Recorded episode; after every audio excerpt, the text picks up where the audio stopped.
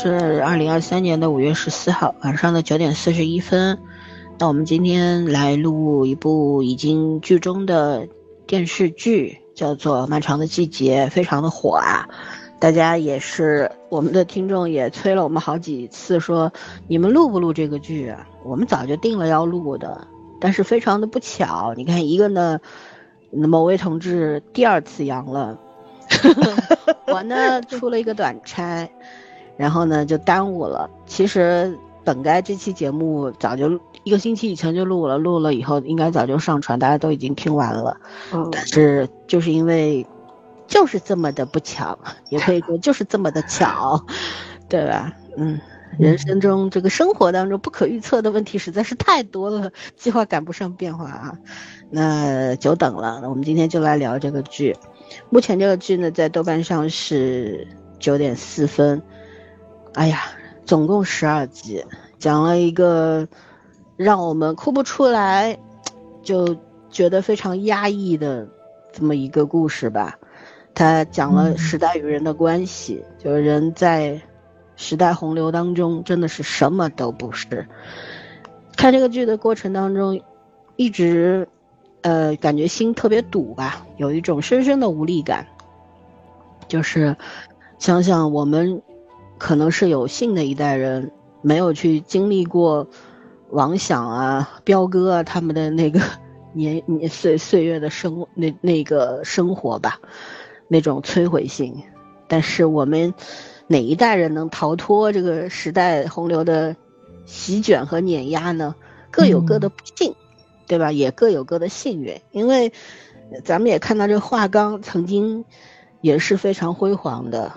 啊，东北东三省也曾经是共和国的长子，曾经也有非常灿烂辉煌的岁月，但是，嗯，就是种种原因吧，在这种洪流之中，每一个小人物的人生其实都无法形容的那种悲壮，我觉得是这种感觉。就是再普通再普通的人，活的都很悲壮。嗯，我们从这个故事里边也能够看到这些，呃，到了老年了，对吧？一个呃得标他也标不起来了，最后还那样子死去。然后王想也想不出来了，就变得变成了一个。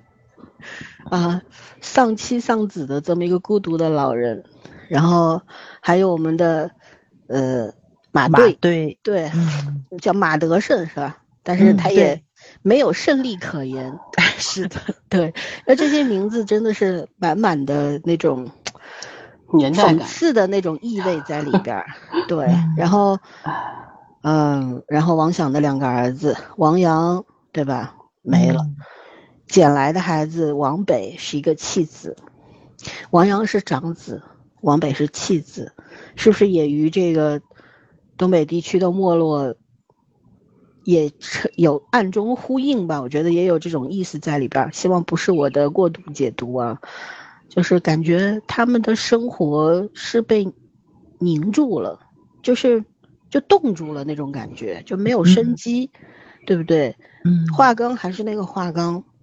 他们一辈子，他们应该说是三代人都在这个地方出生、成长，他们所有的生活、人生都与这个画缸捆绑在一起。但是这个企这个企业因为改制没了，然后他们的生活就突然停滞了，就冻住了，然后没有阳光，什么都没有，啊，只有暗沉沉的这种岁月的洗礼，就是。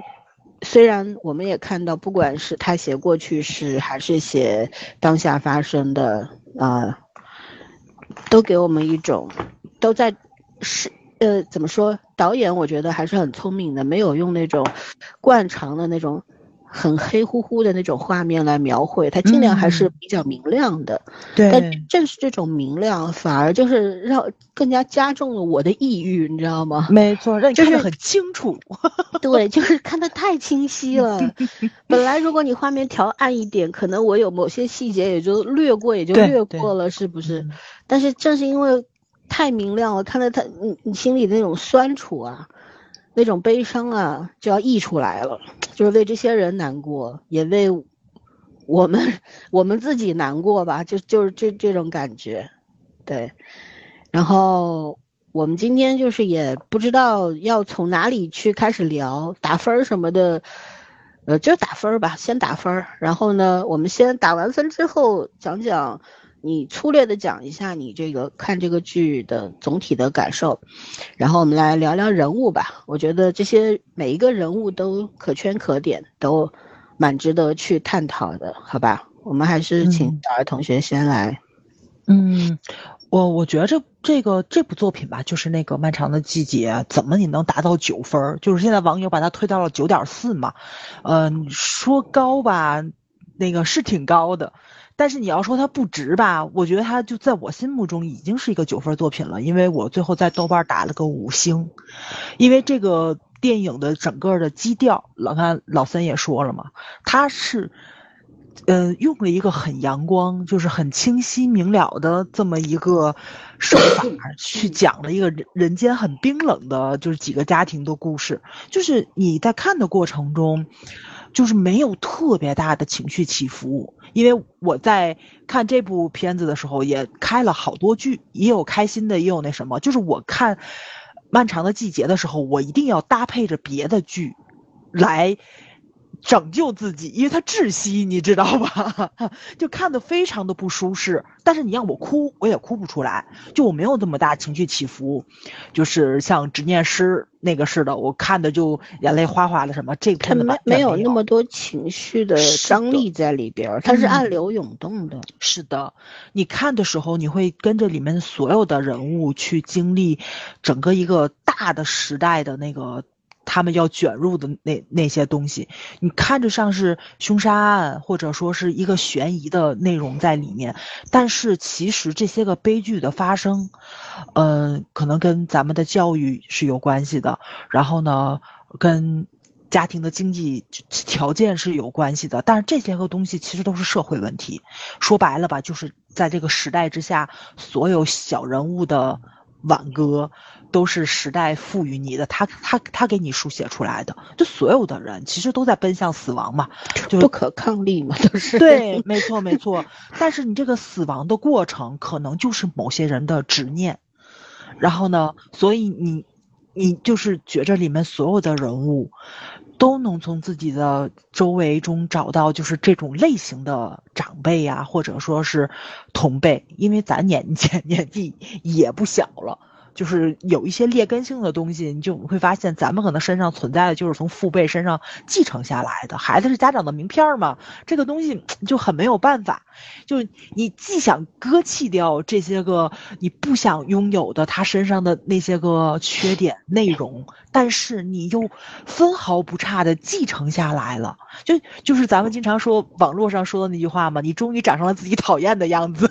因为 成长的环境是一样的，哪怕父辈在努力给我们创造很好的条件，但是这种很好是上有上限的，你知道吗？是的，就是你的上限可能是别人的底线。底线。对，所所以说你你你就是可能你是比比父母辈活的要略略在物质上要好很多，但是你的可能整个社会上那种精神土壤反而更为贫瘠，或者说。就是整个环境更卷或者怎样，没错，就是说你其实你的成长环境是没有多大的变化的，跟我们上两代人，嗯，对，你不管这个经济呀、科科技呀发展的有多么的快，其实你看到就是不同年代的人，他们面临的一些哲学上或者说是这个怎么说，就是精神层面的那个问题是没有任何变化的，对吧？不管你读过书还是没有读过书，然后呢，就是呃。你小时候再怎么发誓我不要变成我爸爸那样的父母，当你有了孩子的时候，你还是会不就是不得不变成那个样子，就就他的那种不可奈何，你知道吗？就是让你看的时候，就那心里那种酸楚，就特别的难受。就是包括你，就是王阳这个孩子死掉的时候，对吧？然后你会感觉自己身体的一部分也死掉了。我就觉得就特别有意思，在就是很多人都觉着彪子这个人物可能是跟谁去做对比嘛。我一直觉着彪子是跟王阳在做对比，虽然他们两个人年龄是有一定的差距，或者是又有一定的这个怎么说呢，就是阶层也不太一样。但是你看到王阳这个孩子其实学习不太好，但是他在写诗歌，他是一个就是可能在东北，他很多年前的那个时代里，他是一个。家长们都觉得一个问题的少年，但是这个人的心里边是有花园的，对吧？他在写诗歌，他想走出去，他想见见外面的世界。他是一个，就像老三说的，“阳”这个字可能对于他来说也有一定的指代性在。他有向阳的意愿，没错。他父母也希望他是向阳的花向阳的、开心的、快乐的。但是彪子呢？他一个大学生，哇，塞那个年代的大学生可超级值钱呢，对吧？嗯。然后他在厂子里面就会给领导歌功颂德，想的却是那种我要做领导，我要分房，就那种很世俗。就是咱现在去看的时候，也觉得你这个人怎么活得这么的，就是嗯，对吧？随大溜的那种。然后你会感觉到，就是你受到的教育或者什么的，跟你完全的这种思想层上的东西，其实是。没有什么特别大的关系的，然后你看的过程，就特别的呃，怎么说呢？就是因为现在社会上都在探讨嘛，孔乙己要脱下长衫的这个问题，对吧？就是其实咱也面临这个问题。你现在是想要诗歌，还是想要面包？诗与远方这个话题，就是咱们从疫情之前就开始讨论，一直到现在，没有任何呃叫什么八零后、九零后、零零后能讨论出来一个结果。现在已经到孔乙己的长衫了。其实你万变不离其宗的，还是说你要始于远方，还是要现在的一个阶层的温饱的问题。所以，你你其实根本就没有选，没得选。对，没得选。对，问题就在这里，就是没得选，大家才很痛苦嘛。你不得不去做这个事情，你不得不脱下长衫。你就算说是那个九八五二幺幺的研究生毕业又怎么样？你不也是得去？那烧烤店里面去做服务员吗？去刷碗吗？就这个东西是让大家觉着就很难受，但是你又不能把它当做一个痛苦，然后去跟所有人去探讨的，因为有有的人可能比你还要难受。但是呢，就是因为你读了很多的书，你会觉着就是我为什么要读那么多书？那我还不如中专毕业，我就直接去去刷碗呢。对吧？我可能我没有那么多痛苦，这种痛苦是精神上的，就是王阳这种，就是做着诗歌不被任何人理解。但是你会看到，就是几十年之后，他的爸爸就是在他已经去世的时候，拿着他的诗去给所有人去朗读，而且这首诗是特别的，把被他写完了，多了三句。对对，就击中了大家。我们会发现，就是所有的这个问题、痛苦啊什么的，可能都会随着时间去，嗯，怎么说呢？就是变得不那么的让你痛苦。我觉得我这个话就已经完全化吧。对对对对，就是因为。现在来说啊，这个社会上的问题就是好多孩子很痛苦嘛，包括这个疫情也是。就我们天津之前三月份的时候，就是有几跳就很有名吧，不管是跳河还是跳楼也好，你会看到就是孩子们真的很痛苦。就咱们成年人可能会觉得是一件很小的事情，但是痛苦这件事情，我觉得是没有办法你去把它那个量化的，对吧？你觉得是一件很小的事情，但是对于他那个年龄或者说他的那个环境，对于他来说，他就是很痛苦，他活不下去了。对我们现在要教给孩子的到底是什么，或者说是对于我们现在来说，咱们也有脆弱，也有那什么的时候，就当你软弱了，或者说是就是实在坚持不下去的时候，是不是要再忍一忍啊，或者是怎么样的？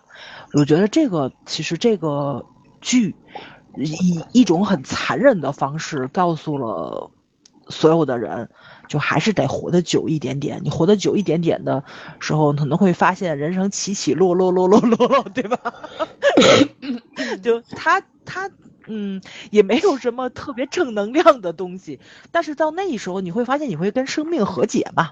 对，反正我看的过程不是很舒适，我搭着好多剧去看的，甚至于还有一些小白剧啊，还有一些特别开心的文章啊什么的去去看，因为你要疏解这种情绪。我觉得痛苦其实相对来说吧，不是那么负面的一个，就是能够引起你共鸣的这个东西。但是就它这里面若有似无那种窒息感，因为你摆脱不掉，那个是很恐怖的，对。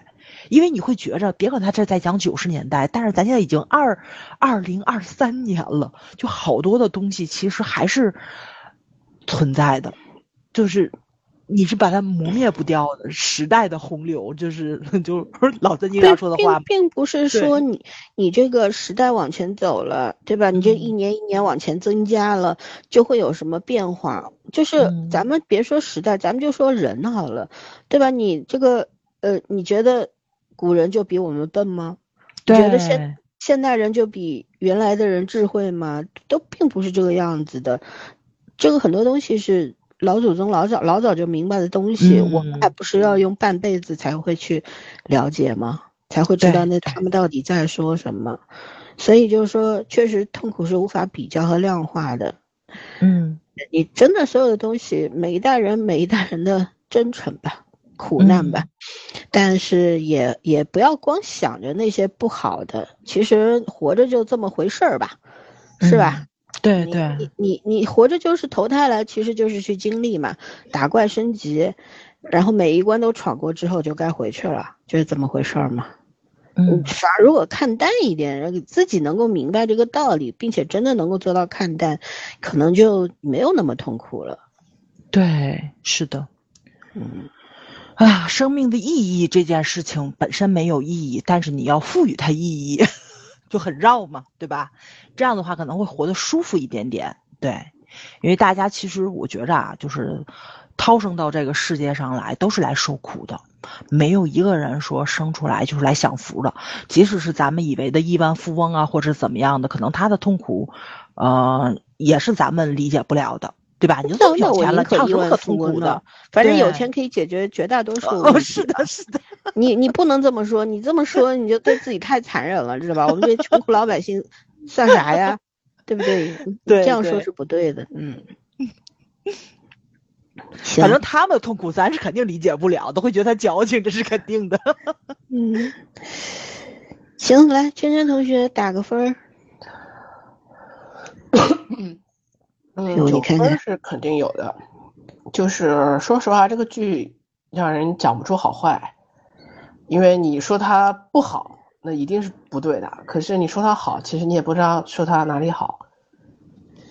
我觉得它漫长的季节其实就是漫长的人生呀，没有什么好不好的。你看这个剧写放在这个时候，因为最近其实东北的这种那个年代就是。啊，下岗潮啊，然后这种大大老国企的这种变革啊，就类似于这样题材，虽然讲的未必是这个故事，但是还挺多的。然后，嗯，其实那个，呃，那个年代来说，就是这一波工人还是还是站在劳动人民比较高的位置上的。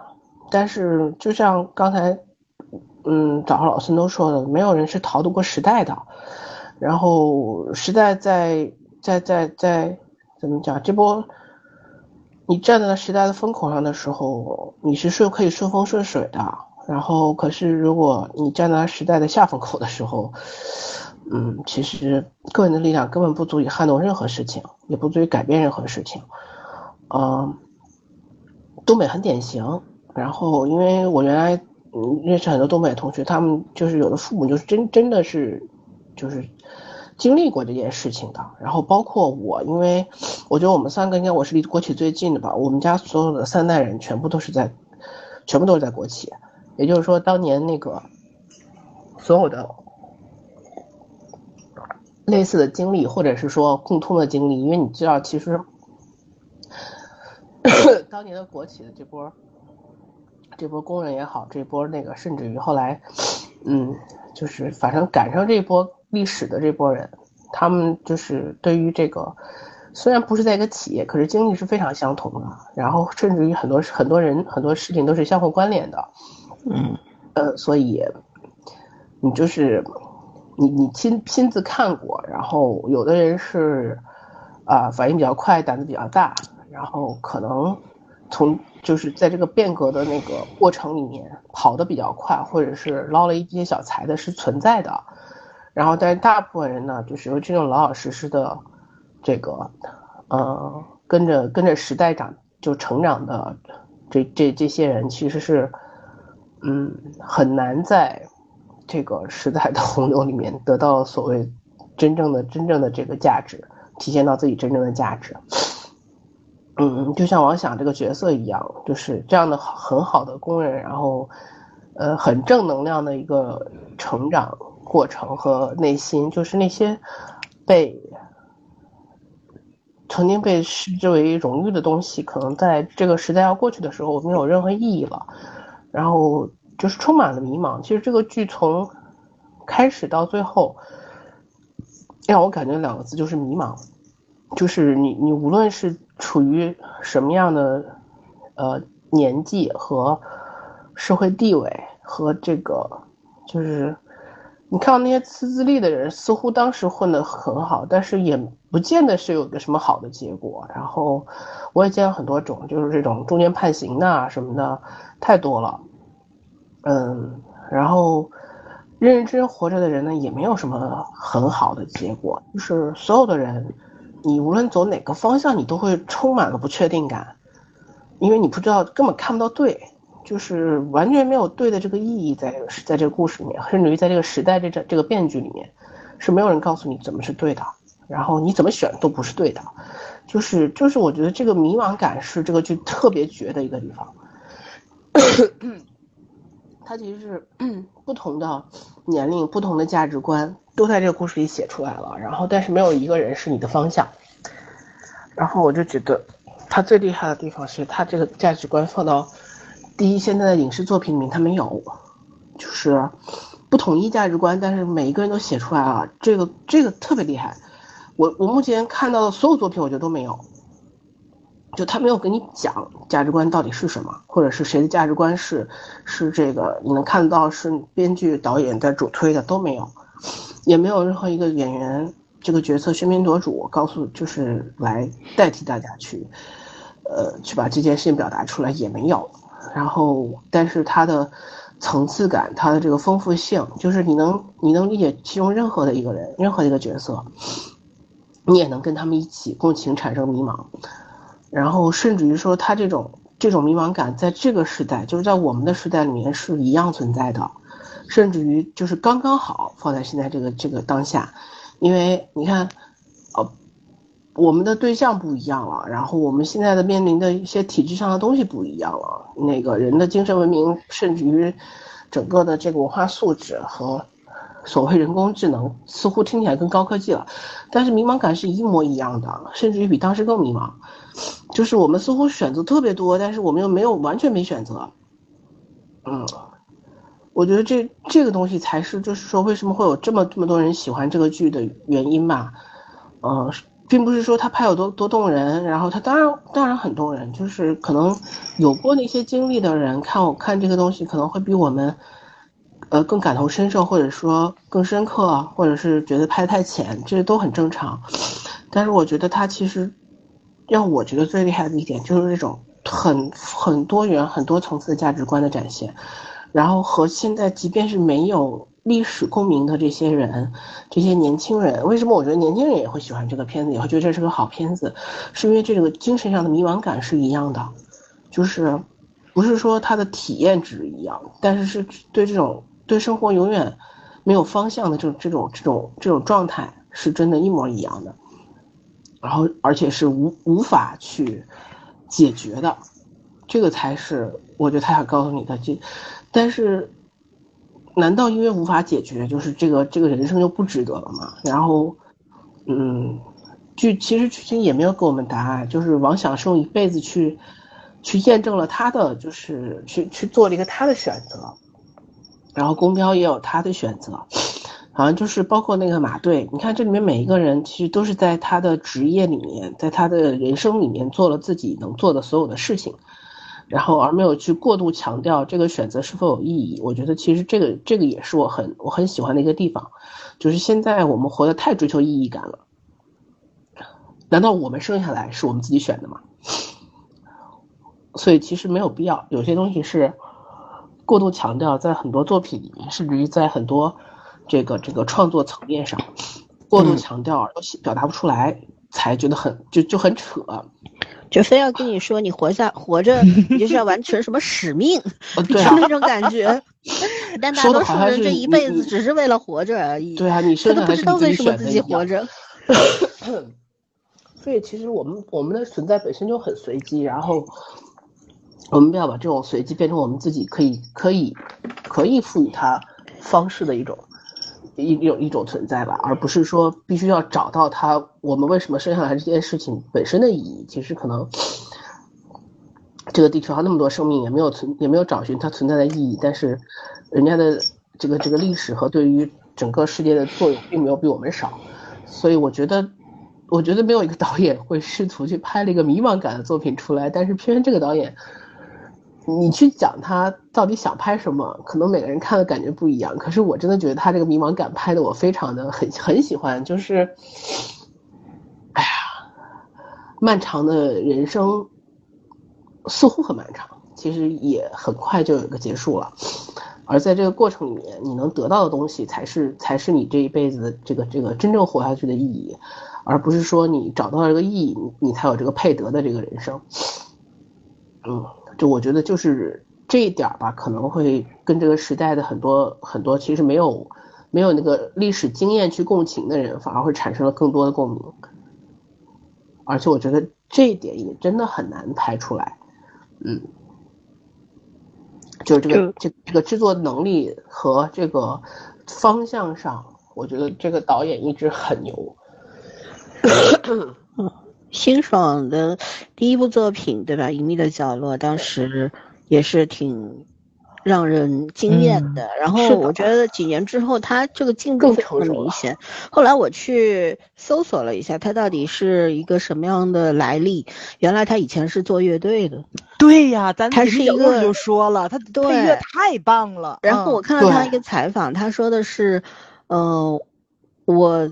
这个人特别喜欢表达，但是我平时又很沉默，所以呢，我希希望通过音乐，希望通过镜头语言，通过文字去表达，就很热切的想要去表达。他是一个表达者，所以呢，我也看了范伟老师的一个采访，范伟老师就说非常欣赏辛爽这个年轻的导演，就是觉得他特内心特别有想法，然后他能够非常有能力去把他的想想法。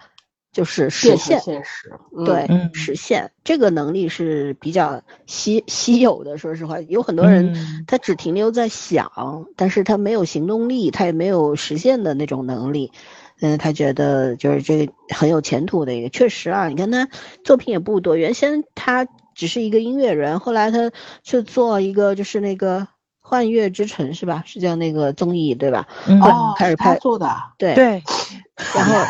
隐秘角落是咱已经说过一次了，对，然后就拍了两部剧，我我对于名字这件事情完全没有上过心，都都很成功，我觉得就片子还行吧。是的，他你看他就是我为什么说他进步啊？当然也有很多人说这片子整体好像，但每个人看法是不一样。我是觉得这个故事对我来说更对我的胃口，相比于隐秘的角落，没错。但是有的人会觉得就是说觉得啊这个片子没有隐秘的角落那么好看。那我就理解他们所谓的不好看是什么意思，就是说有些人他可能以为这是一部刑侦剧，是一部破案剧，但实际上不是，它只是一个小一个案件的切口，然后进去以后讲的是人，人与时代的关系，对吧？讲的是一群无法控制自己命运、自身命运的小人物，他们是怎么在这个生活当中颠沛流离。谈讲他们的失去，讲他们微不足道的得到，讲他们最终也是成就了自己，因为他们不断的就是没有放弃。这个片子给我这个剧给我很大的一种提示，就是他不放弃啊，没错，对吧？挣扎着也要活下去，是就是不放弃。我好赖我都努力的活着，我为什么一定要？你想，你想，就是当王想说。就他看到那个监控里边看到那个出租车套牌出租车撵了人之后，他就通过那一个身影，他就知道那是他找了二十年的人，就是他见过的那个背影，他就记了二十年。这种不放弃是什么？对吧？要为子复仇，他要知道他儿子是怎么死的，就这个东西支撑他活下去的理由。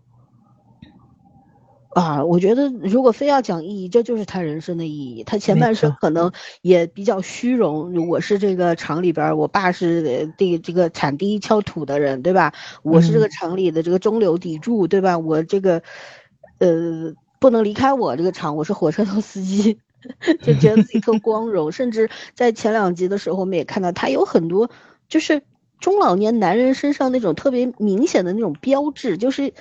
吹牛，你就就显摆，就那种嘚瑟。好为人师。对，就就整天要表现自己，就这让人很头痛。冯伟老师演的非常精准啊。然后，但是你慢慢慢慢往后看的时候，你发现，哦，他是一个很丰富的人。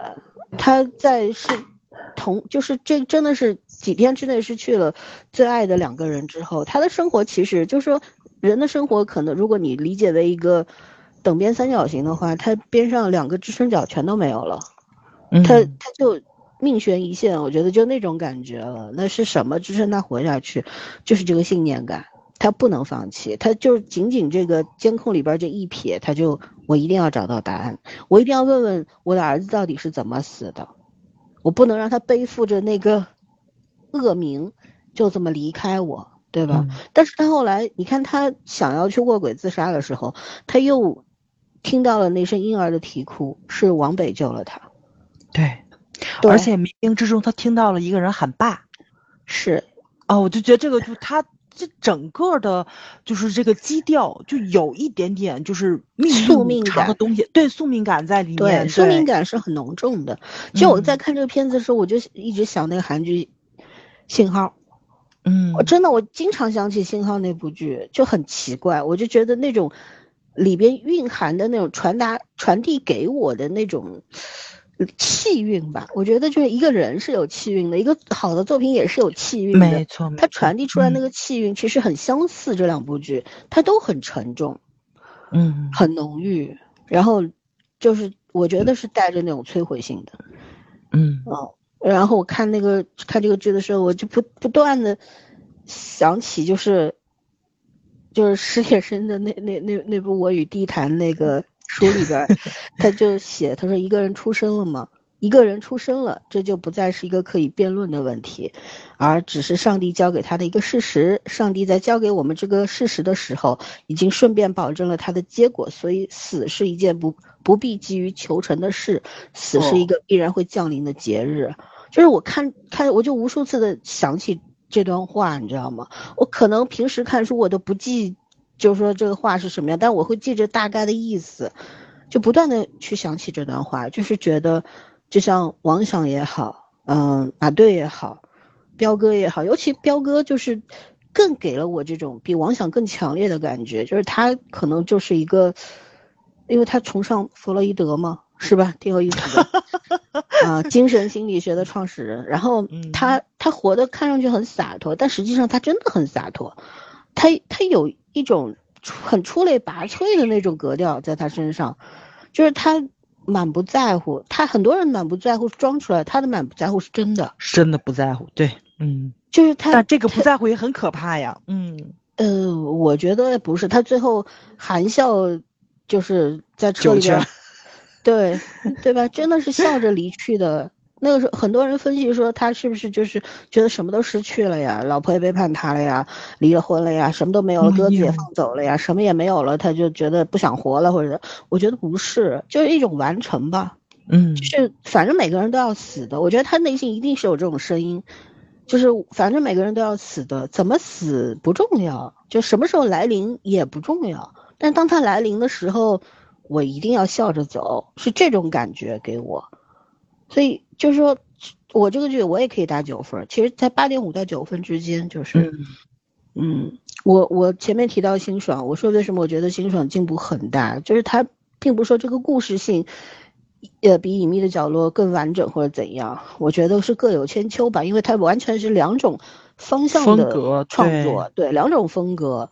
然后虽然我看了四个编剧，他们的编剧团队里边有两位也是原来隐秘角落的编剧，嗯，但是呢，就是另外两位不是，啊，他们都不是有很多作品的编剧，所以他们整体给我的感觉是很新的，那种新就是说不是那种永远在创作复制自己往以往作品的那种编剧，而是有创新精神，然后是能够看到更远的。更往前的那种东西的人，就是他们不怕回忆，不怕往后看，也不怕往前看。嗯，哦，他有很你，尤其他的配乐非常的精彩，我觉得这个剧，对，抓住了时代的脉搏，每一首曲子选的都特别恰如其分。就是有很多时候，它呈现那种浪漫诗的那种感觉，有的时候又像在吟唱，有的时候又那种快步舞等等，就是它每一个 BGM 出现的那个点以及。他他那个 选选用的这个 BGM 的这个分寸感拿捏的特别精准，嗯，哦，这个真的是我我说的进步就在这个地方，而且他们没有就是说。有有些编编剧导演是怎么样？就是说他可能突然灵光一闪，抓到了一个很好的点，他就在这个点上盘桓不去了，你知道吧？就要把这东西写死，写到不是写到透，而是写到死，就感觉我我这点不写透我就冤了。但他们不是，他们很懂得适可而止，就是在这个点上面写到一个观众和他们自己都能够接受、理解、包容的一个分寸就。舍掉了，就开始往前推进了。这东西很好，就真的是我觉得节奏感把握的特别好。有些人是做不到这，大多数人是创作者是做不到这个东西的，节制是没有的。对，然后还有就是镜头语言吧，嗯，尤其就是最后，很多人猜测说王想到底死没死，到底是死在哪个节点 啊？也甚至有人说他可能一开始。就死掉了，所后面所有的一切都是 他想象的。这这里面有，我看知乎上也好，豆瓣上也好，有很多人在挖掘这个剧的所谓的很多很多的彩蛋啊。有些我我也认可，有些我觉得就是大家过度解读，对过度解读。但是能够引发大家这样大规模的这样的一个评分析评价，本身说明这个作品的优秀程度嘛。对啊，而且就是说，呃，我我在看这个剧的时候，还想起了另外一部，就是《无证之罪》，嗯，也也会想起那那也是讲东北的故事，哈尔滨，对吧？哈尔滨，嗯，对，也是秦昊演的，所以就是很容易会想起来。但是那那个那部剧，它就是更加锋利和残忍，是外显的，而且那个脏兮兮的，对，它是外显的，就是非常赤裸裸的那种残忍、残酷。血淋淋的东西，但这个东西就是说，这部剧里面呈现它也是血淋淋的，但是这个血，它不在表面，在内心。对，啊，我我看到朋友圈好多人看完这个剧之后，就去截图了，就是王想替他儿子完成的那首诗。不是最后字幕出来的时候有打出来吗？很多人截图然后发朋友圈，然后也有人说啊，看完之后抑郁了什么什么的。其实大家我我看我知道那些朋友也有二十几岁的，也有四十几岁的，也有五十几岁的，就不同年龄层看这个剧好像都看的比较难过吧。我觉得就是真的是应和了那句话，每一代人都有每一代人的苦难，就是有很多东西它可能发生的事情不相同，但是那种。内心的触动是相通的，对，嗯嗯，分就打完了吧，我们就呃来聊聊一些人物吧，我们就不重复讲了，可以呃一个一个讲，就是你喜欢的一个人物，你是怎么看待他的？好吧，来还是早儿先吧。嗯，我觉得这部剧特别少见的一点是他的人物。都很，就它里面的人物角色都很完美。我不是说里面的人，就不说人完美，我是说角色完美。从文学角度，或者说从他的这个整个剧的一个创作角度去说，都很完美。因为每一个人物的成长蜕变，然后就是他的那那种怎么说起承转合，他的性格成因、家庭背景，然后所有的人物命运的东西都非常的。呃，圆满，就是你看的过程中吧，就是你能够知道人物之间的关系为什么处不好。就比如说彪子，非常多人都会都很喜欢他，但是大家都摸着良心说说，你作为他的老婆，你想嫁给一个这样的丈夫吗？你不想，你是绝对不想找一个这样的老公的，对吧？家里的存折说拿就拿走了，然后就买了一辆车，他不管你的 人生计划是什么。就但你说他讲义气吗？他也很讲义气，就想一出是一出呗。对，但是义气 你不能当饭吃，你也不能过日子，对吧？包括王阳他爸也是，咱们都承认他是一个非常好的父亲，很尽责。然后能在儿子去世这么多年，就因为追一个真相，然后什么他都可以去做。而且他小北，对吧？他养了这个儿子，也完全不是怎么说，说是他的寄托。但是你会看到小北是知道真相的，对吧？北北知道真相，不是不是亲生的，对，也知道我哥哥怎么去世的，然后也知道这个家庭就怎么破碎掉的。其实。小北他从头到尾都很清楚，他也很理解爸爸就为什么就是对这件事情这么的执着，要去寻找真相。就他们父子之间的关系，就是可能就是现就是现在影视剧里面经常还去写的那一种互相理解，没有秘密，然后呢，就是父子之间的那个情感的链接也是很丰沛的。但这个是怎么换来的？是通过王阳一条命换来的。对吧？如果你带入王阳的那个角色的话，你也绝对受不了这样一个权威性非常大的爹。然后包括王阳的妈妈，为什么在儿子葬礼都结束了之后，在房间里面上吊，就生命走到了终结？他就是一个非常非常传统的中国的那种。女性就是男，她秉持的就是男主外女主内。你看她把儿子放出去了，儿子出去了之后，她也不是那种去外面疯找孩子，她就是在家里面转摸摸，然后要给老公打电话，说的是那个我交给你了，一定要把儿子带回来。她就在家里面等，就是所有的人物的表现都没有脱离开他们的性格，然后你会知道性格决定命运，然后你知道他们是这样的一个性格，人物之间是这样的关系，所以悲剧才是一步一步。就是发生的，就这个剧本儿，你会就是明白吗？这个剧本是命运写出来的，悲剧也是环环相扣。对对对，所以这个就精彩，就精彩在这里了。就是它所有的那个故故事的发生与展开，都没有特别大的脱离开你的想象，对吧？都没有那种天马行空。就咱们当时就是看所有的刑侦剧似的，他为了让你猜不出来，他就。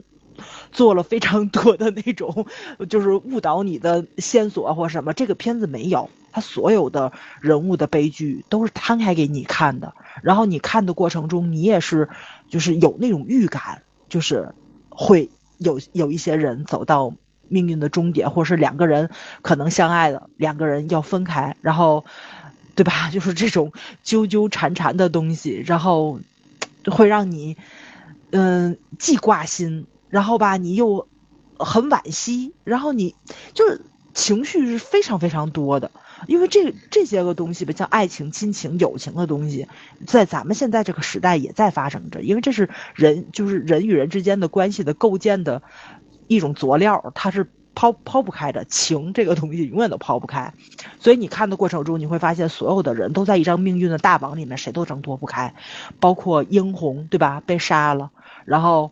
就那个女尸抛出来，就包括那个沈栋梁，他看一眼他就知道这个不是沈墨的尸体，但他为什么不说？然后所有的东西，就是你想找你想找一个凶手去恨，或者说你想找一个，就是能让你去，呃，承担这个悲剧这么负责的这么一个人物没有？我觉得你们所有的人物，都可以说是凶手帮凶或者是怎么样的，但是你。不忍心去苛责他们，因为可能在那样的情境里面，你也不见得能做得非常的好，对吧？就大家在代入的过程中，为什么会觉着很窒息？就是说，可能在那样的一种情境之下，你也不可能去做一个完美的人。你也会被命运左右掉你的一些个选择。你做出了那个选择之后，然后引发了后面一系列的东西。你像咱们看的好多的网文，特别喜欢写重生文，然后让你重生在一个很重要的选择的节点，然后你选择这件事情之后，你的人生就彻底扭转了，然后就从那个特别 low 的这么一个无没有办法扭转的一个很。悲剧的一个命运就走上了人生巅峰，你们觉得可能吗？是不可能的。其实这部剧就是很明显的告诉了我们，就是你有选择的时候，你也是抛不开命运的这个枷锁的。就包括王阳，就是他最后那个揭露真相的时候，很多人就都觉着很惋惜嘛。但是那个选择就跟所前面所有的内容都能应应对上。第一次是王阳自己跳下去了，对吧？以此要来了一个女朋友，后面女朋友跳下去了，他用自己的生命去捍卫了，去拯救了自己爱的人，去捍卫了自己的爱情。但是在此之前，他已经做出了选择，就是想回家。不管怎么样，我去承担我要承担的责任，即使犯法坐牢，我也要回到我父母的身边。就所有的人，其实做选择，不管是正确的还是错误的，悲剧就永远是悲剧，你是走不出来的。所以。看的过程中吧，我就觉得人物写的实在是太好了，真的太好了，都是非常完美的人物，在创作上来说是很完美的人物，就包括你会看到，就是 B 站有很多二创的剪辑嘛，然后有一些二创的解说，就是大家这里面方方面面的很多的人都有喜欢的，就我说一个我很喜欢的，就我很喜欢刘琳老师演的那个叫什么来着，就反正最后跟就跟王小成两口子。那个对吧？到底成没也可能是一场梦，不一定是真成啊，不一定是真的。对，反正就是老老年的时候跟王阳就是成为那个叫什么来，就是呃有可能成为老伴儿的这样一个女性角色。我觉得刘琳老师演的特别特别好，叫李巧云。我查了一下豆瓣嘛，叫李巧云。她原来其实，呃，老公就是也是王阳他们厂子里面的，但是咱们出现的时候，她好像就一直拄着拐。她以前应该也是在火车头里面的工作人员，是是铲煤的还是什么的，咱也不知道。对吧？就是，但是后面出现的时候，就你会发现她老公已经丧失劳动力的时候，然后又赶上东北那个大时代的下岗潮，她也没有着重去讲那个时代怎么样，但是她截取了非常少的镜头，就是刘琳老师演的这个李巧云是也在酒厅那个歌厅里面，就是陪酒。很多的呀，嗯，对对，就是 就是当一个家庭。对吧？顶梁柱挣钱的那个人，这是真实发生过。就是老公骑自行车带着老婆出去卖，这是真实发生过。因为活不下去了，活不下去了。对，对，就是你会发现，就在那个在你活不下去的时候，女性会作为一种资源去置换一些个东西。就咱们都很明白，对吧？不止发生在中国，然后欧洲不也有嘛？就那个时候不就说的是那叫什么来着？流放史，就是妓女史。就是你你你的家族被流放的时候，你想活下去的时候，通过什么去交换资源？那就是通过女人的身体去。就他他没有特别，就是让就是让你那个怎么说呢？就是那个去讲一个特别宏大的背景怎样？但是刘琳老师这个角色就就只是坐在酒吧里面喝喝酒的时候，你就会发现人活不下去的时候，什么尊严啊什么的都不重要。他不管。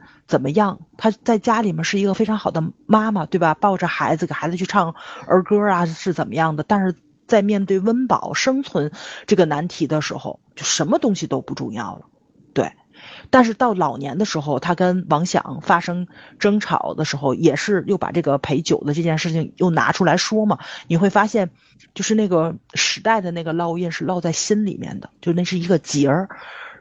不管外人能不能触碰，是你自己都不能触碰的那个伤口，就它烂在里面了，你也不想去看它，对，所以就这个东西就特别的让人难受。但刘琳老师演的特别的克制，他从来没有说就是因为这个。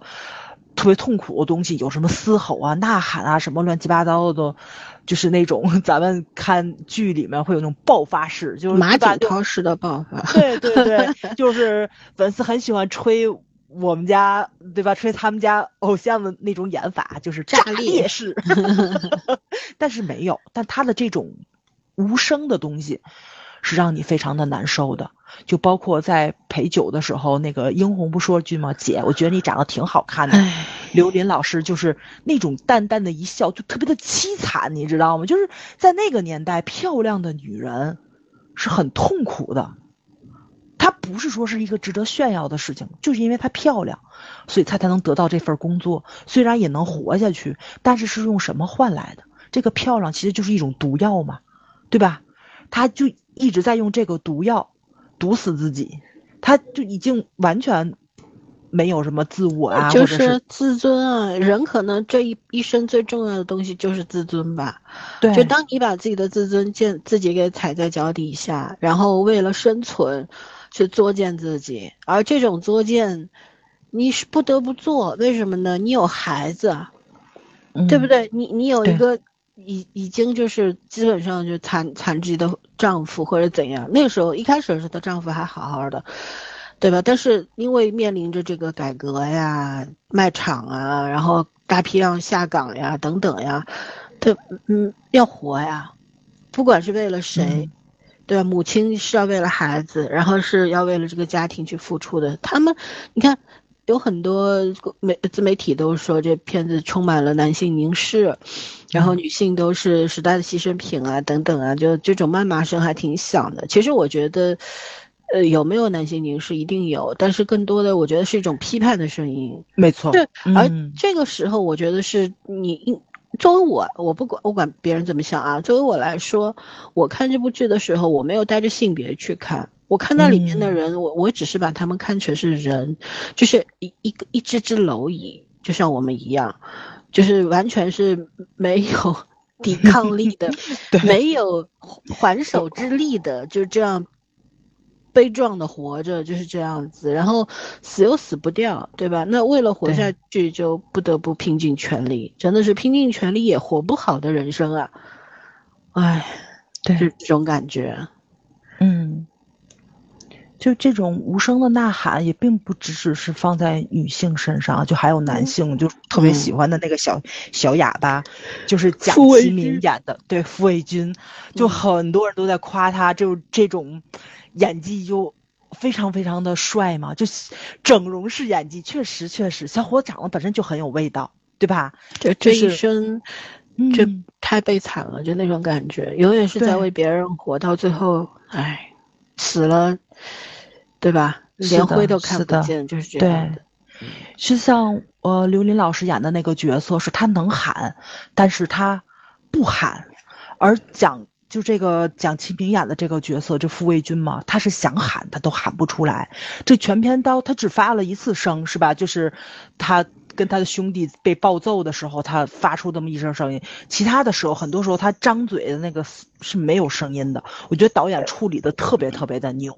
他其实就是想说，有些痛苦你是没有办法说出来，能说出来，你看他能发声，就证明就是就是他的声带可能是没有问题的，可能他的。听觉如果恢复了，就也有治愈的可能性。当然，这些咱，你你不能说给他去写小作文，对吧？你不能就这样去想。但是你你会发现，就是他的痛苦升级的时候，他的那个真正的痛苦，他喊不出声音了。他反倒是他被暴揍的那种那种不甘心、野兽的那种嘶吼，他还能叫出来。但是当这个命运让他不得不弯折的时候，他叫不出来了。嗯，那个实在是对人的打击太致命了，就会你会觉得就这个人非常非常的可怜。他的可怜不是他自己展现出来的，是非常多的通过沈墨的台词展现出来的。就是沈墨在跟他的那个舅妈，是是舅妈还是？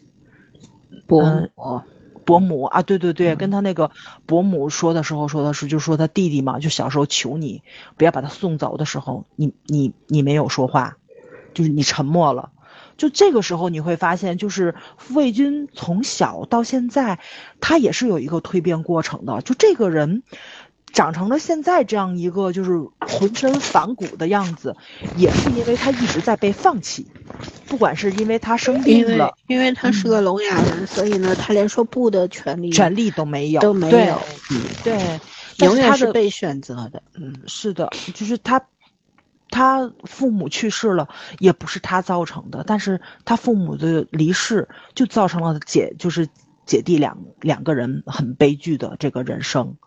所以你看的过程中，就是那种糟心程度吧，就特别特别的压抑，因为你知道他们变成这个样子，就只要他爸爸妈妈活着，可能就会比现在强一点，因为你有爹妈跟没爹妈就完全是不一样的。但是这个事情能成立吗？人是不能死而复生的，对吧？就。就那种假设性的东西，你就觉得特别的苍白，特别的无力，而且你也有没有办法去劝他们，对吧？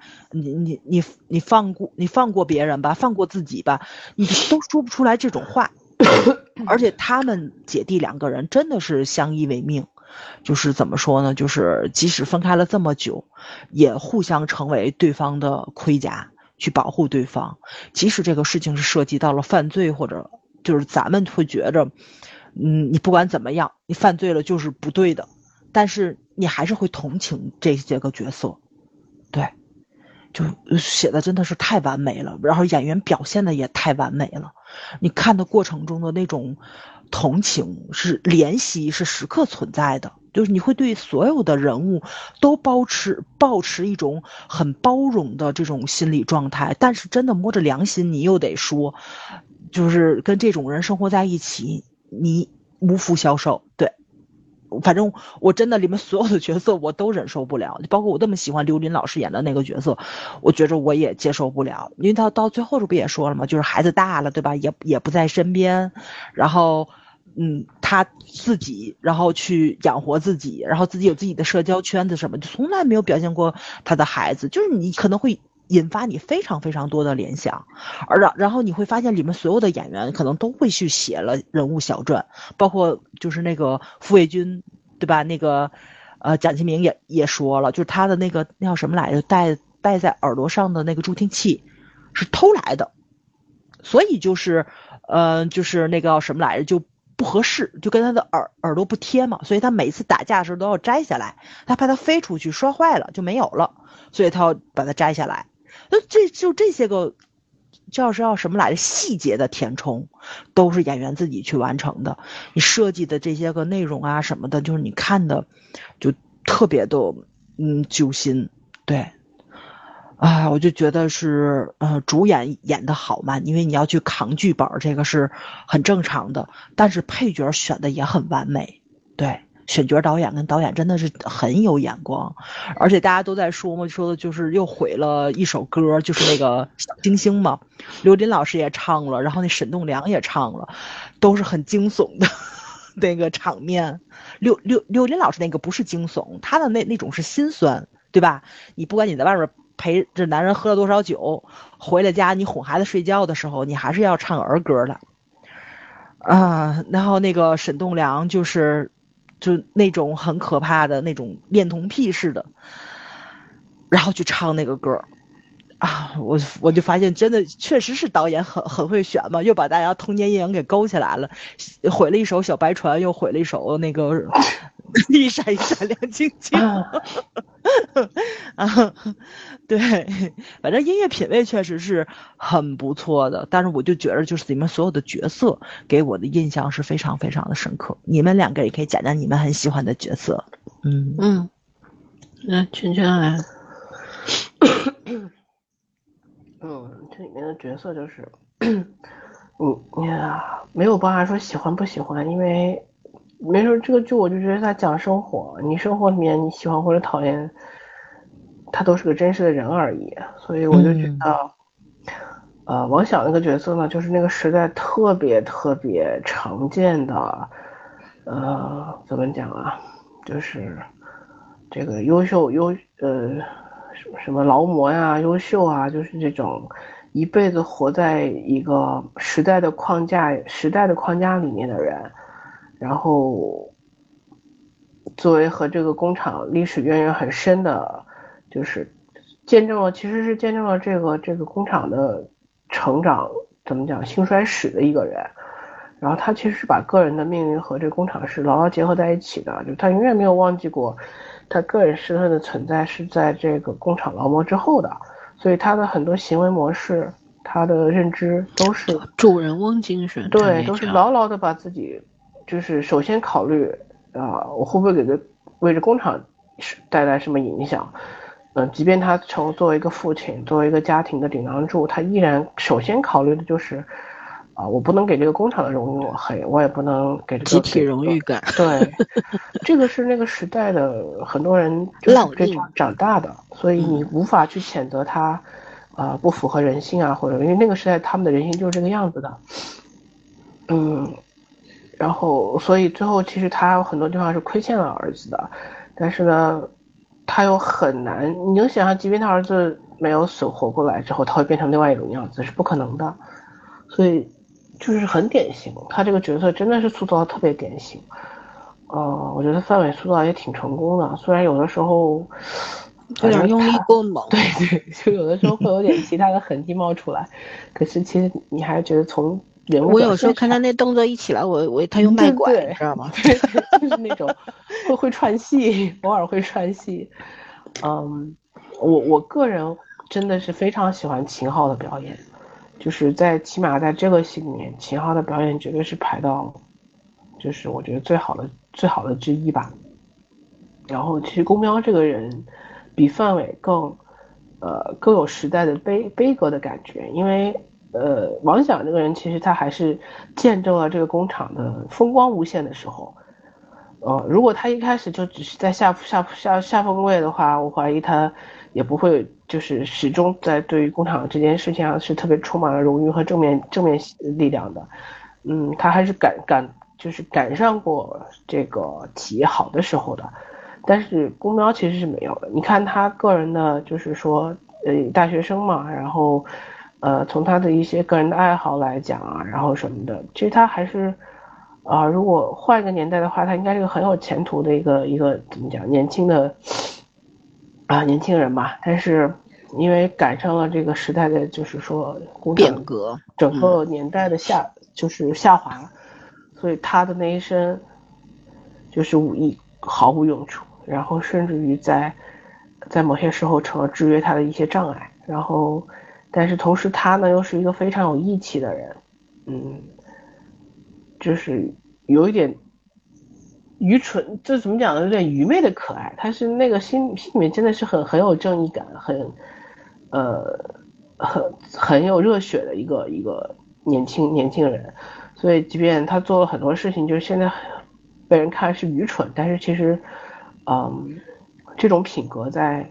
年轻人身上真的越来越少了，就有一些，呃，哪怕称不上明智的行为吧，但是其实你你人本性是会欣赏这些东西的。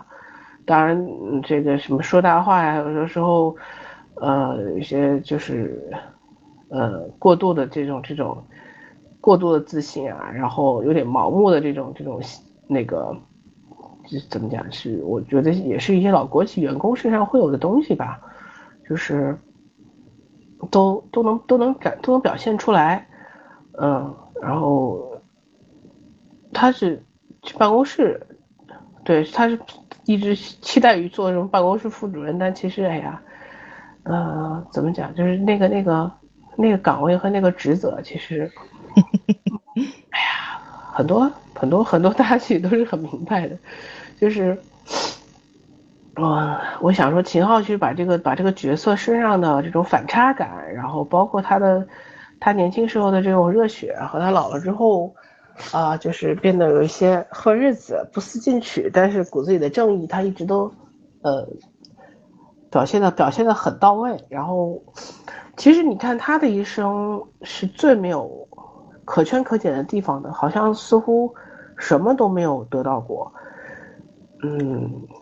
你觉得他年轻的时候，你看职好的职位没有轮上他，然后这个好的效益没有轮上他，啊，荣誉也没有轮上他，甚至我觉得爱情也没有轮上过他。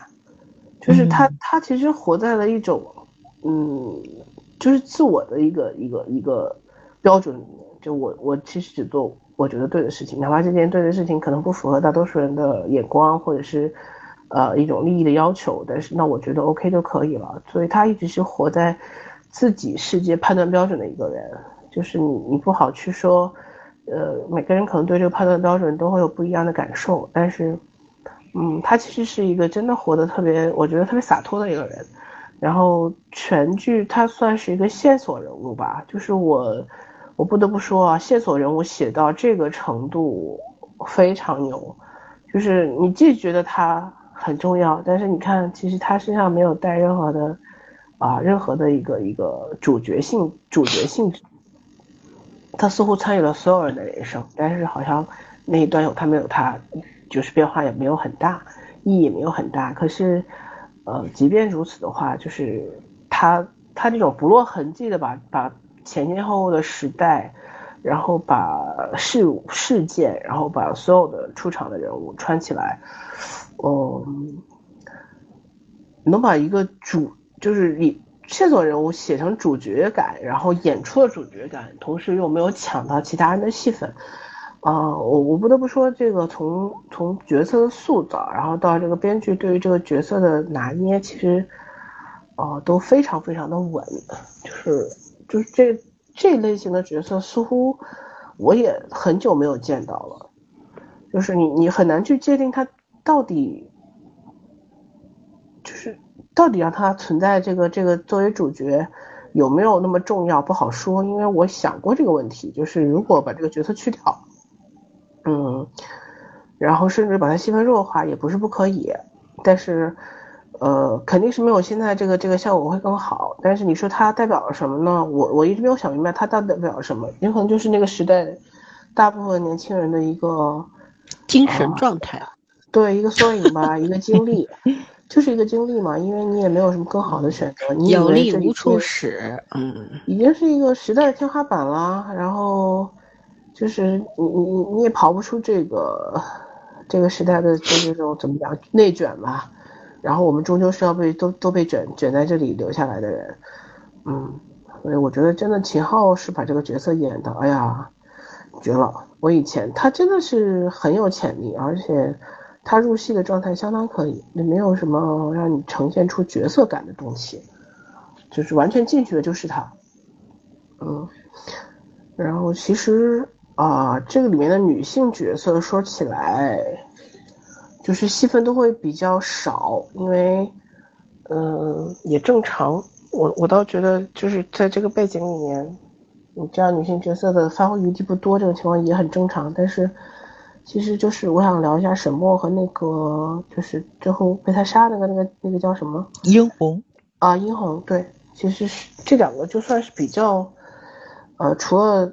你像刘琳老师演的这个角角色，还有那个谁，他们母亲王阳他母亲之外，这俩角色就算是戏份很多的了。嗯，其实像沈墨这种，怎么讲，就是 这种经历，就是没有任何办法可以去改变命运的，他没有任何办法去改变命运。然后甚至于你说现在所有的，就是现在，即便发生在这个时代，然后他经历这样的事情，你觉得他？他去报警或者怎么样，有没有意义都是两说，都两说。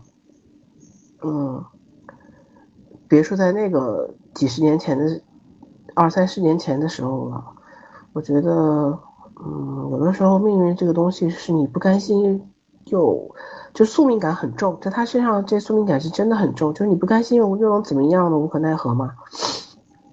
嗯。所以其实他最后做那样的选择，似乎看上去很残忍，甚至有点凶残。包括就王阳都觉得他是不是要给他，也就是你会把我也给杀掉？就是看那个他当时的眼神嘛。作为观众来讲，大家似乎都觉得会不会他已经杀红眼了？就是所有知道他另一面的这个人，他都会杀掉。然后实际上最后其实真相不是这样子的。就是他只是绝望而已，因为我觉得王阳的名字选的也很有意思，阳嘛，就是他所有人生命的太阳，因为他不在了，然后这个女孩也也就是也想也想死，然后他妈妈也最后也选择了死亡，就是他是给所有人其实其实是个很单纯的孩子，我我当时就想，即便啊，即便这个这个女孩，他们两个就是将来能在一起，也一定走走不长久，因为。成长的环境差太远了。王阳其实是个本质上是个非常非常单纯、简单的一个一个生活经历的孩子。你看他看上去不学无术，然后流里流气，但是他还写诗。就是当然那个时代写，就是很多很多年轻人都写诗。我们现在讲写诗都觉得好像就是那种不可思议的事情。可是那个时代，人们很多人写诗，他是真的对诗人是有一种向往的。对那个并不是说他真的要成为诗人，而是说对于文化，对于这个新一代的这个年轻人对于文化的热情，就是现代的这个年轻人已经没有了身上。不然高晓松长成那样，怎么骗女孩子呢？对，就是当时对吧人对于诗嗯歌、对于文化的这个热情，才子光环嘛。对，这个不受，就是不受这个文化限制的，就所有人对于诗歌都有种梦想。你看，后来王小还说我儿子诗是我指导的，就是不管这话是真的假的，但是就是就是就是那个时代时代的一种一种标志吧。然后现在也一样啊。才子光环这个东西，可能到未来一两百年后还是存在的，现在写诗我都觉得牙疼了。啊，不是写诗的问题，你就看那史航，你就知道了吗？嗯，但是啊，终究没有结果，就是因为他生活的环境太单纯了。然后虽然嗯，我们看起来就是普通家庭，可是父母双全，而且对他管束的其实很严格的。然后充其量就是学习不好嘛，这这又不是大错。嗯，而且成长的环境是一一个那种老钢铁厂，你像老国企，其实规规矩矩的是很多的条条框框。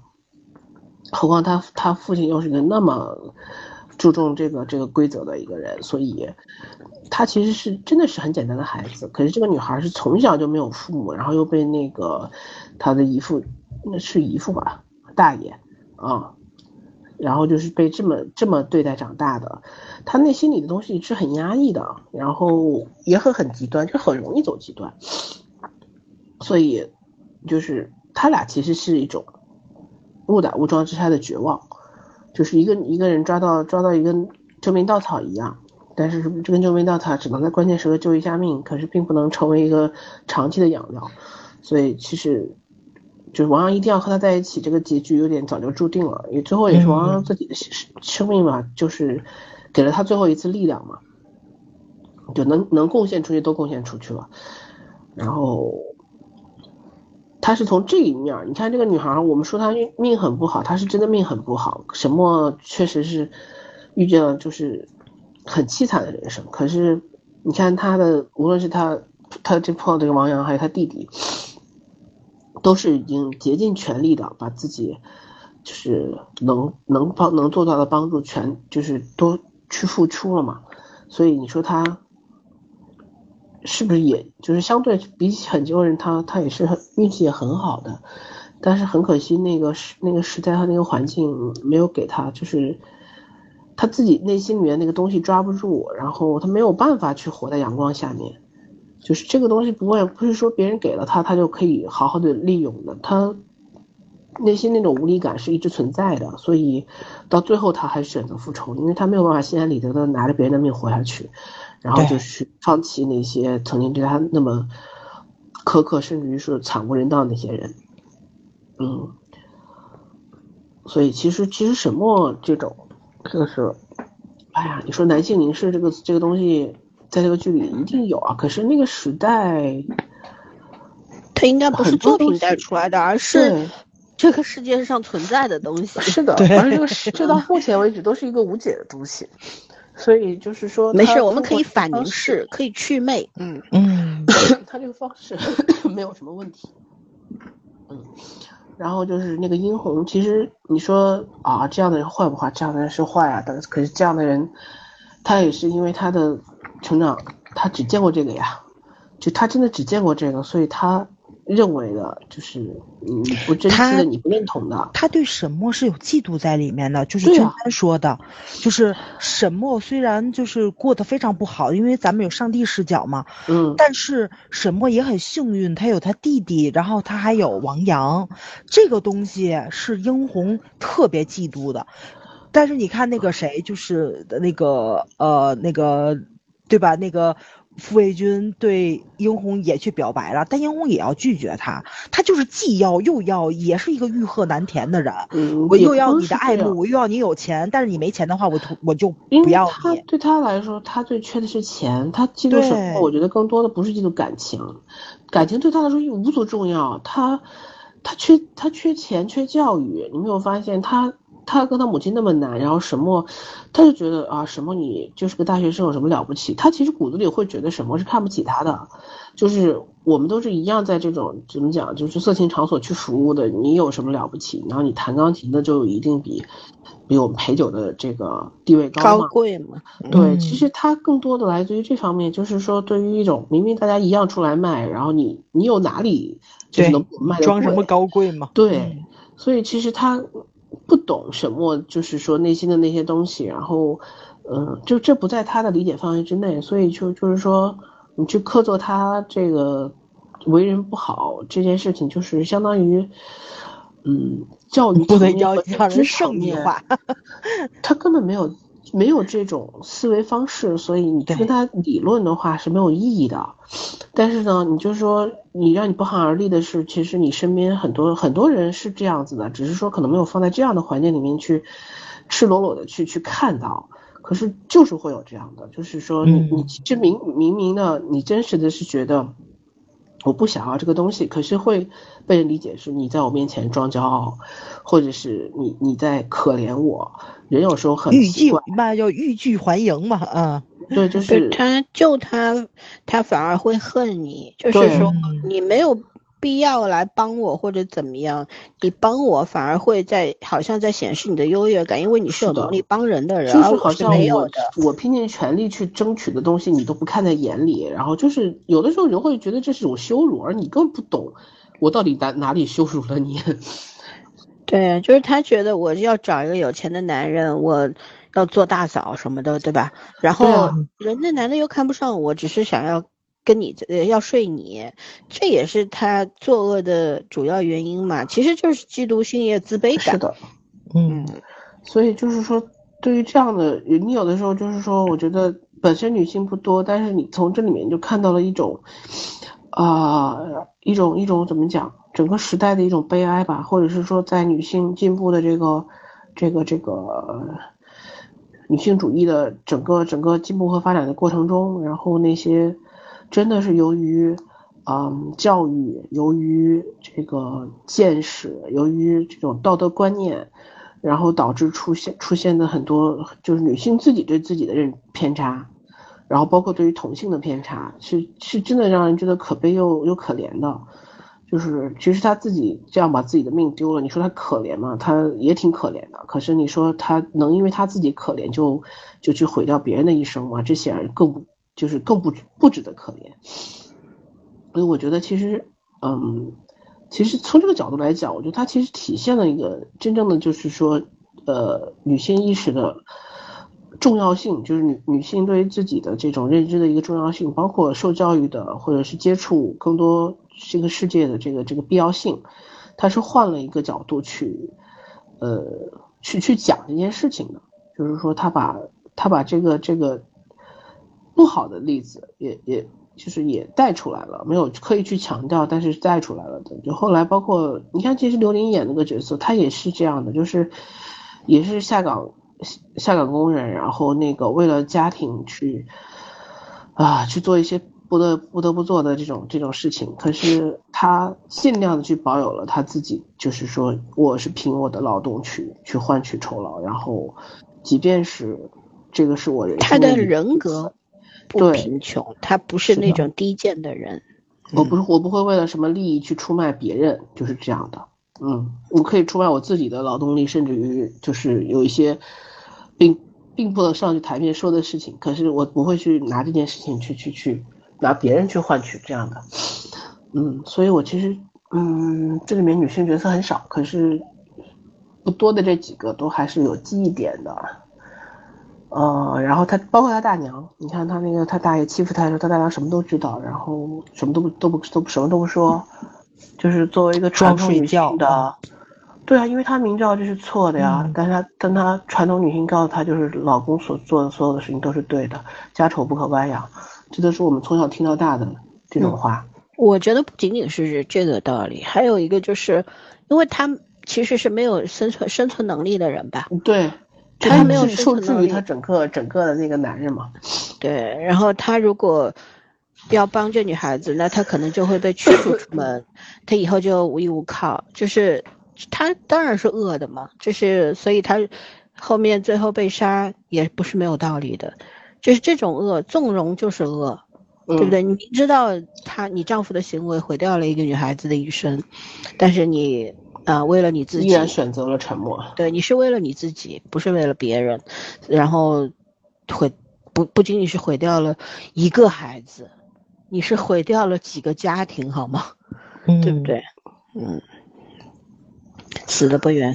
对啊，所以就是说，这里面所有的好人和坏人，你都没有办法界定，就是真的没有一个剧，没有一个角色让你用好人和坏人可以去，对，去去简单的去判断，甚至于是你去说出来。嗯，就是最普通的最普通的人，然后我们可能每一个角色或者是故事都曾经见到，在真实的人身上见到过，然后是可以共情、可以共感的。嗯，包括傅卫军啊，就是包括傅卫军他那个朋友，就是一直也是跟着他一起就是混嘛，但是最后也是为了保护他。我觉得真的是他把人性的两面东西都写得很好，然后这些演员也都处理得很好。嗯，就这个剧最厉害的地方在于从群演到 那个到主演没有拉垮，然后角色处理也没有拉垮，就是。设定上，人物设定上就是 OK 的，然后那个还有马队，然后马队就是真的是到最后都那样了，他还能记着这个案子，就是人有一些东西是是凭本能的，你知道吗？就是你你你人生一直在做的这个事情，到最后即便即便你已经不是那么清醒了，然后你的本能那个那已经成为你身体的一种本能了。啊，还有那个什么李菊，就是开始是他的这个李群，嗯，他他后来是变成李菊了嘛？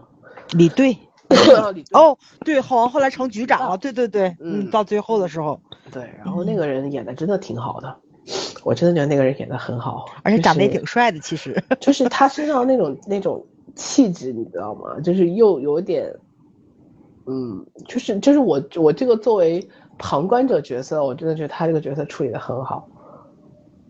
然后很有说服力，就是所有的警察，然后那种糙汉型的，然后鲁莽型的，粗中带细的，然后呃阴的阳的一起来的，反正是我觉得很好。就是就是，呃，这样的一个案子，在这样的一个背景下，其实也没有那么好查，但是就是他把这个这个整个的。过程，然后包括人物的在不停的变化，年代不停的变化，然后人物的这个身份不停的变化，到最后就会站在不站在不一样的角度去看去处理这个案子。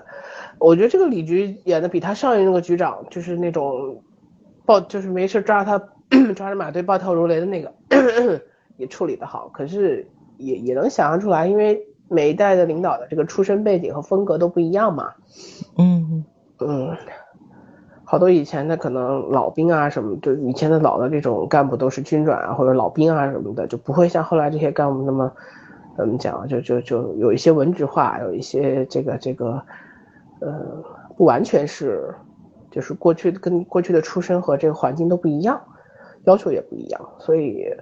所以我觉得这个剧就真的很牛，没有第一没有好人坏人，第二没有角色拉垮，嗯，我先讲主播吧，嗯嗯行，其实我就讲几个人吧，一个是彪哥，一个是马队，还有就是另外一个女性角色就是王响的妻子，呃，先说这位这位饰演妻子的这位老师。原来是演美剧的，这是我没有想到的，啊，然后我觉得在这个片子里边，孟伟老师并不是啊，范伟老师并不是唯一一个演技出色的人，反而我觉得他有时候就是真的是用力过猛，表演痕迹很重，尤其是他那个王阳在河边溺水了死掉了之后，他突然。站起来，什么？我一机灵，知道吗？有的时候他那个范儿一起来，我就觉得哦，他要卖拐了。我还是这句话，就要演小品了那种感觉。嗯，反而就是，哎，他之前的那部电影叫什么来？不不不，哎，等一下，我想一想。那部电影叫什么名字来着？啊，算了，想不起来了。就是呃，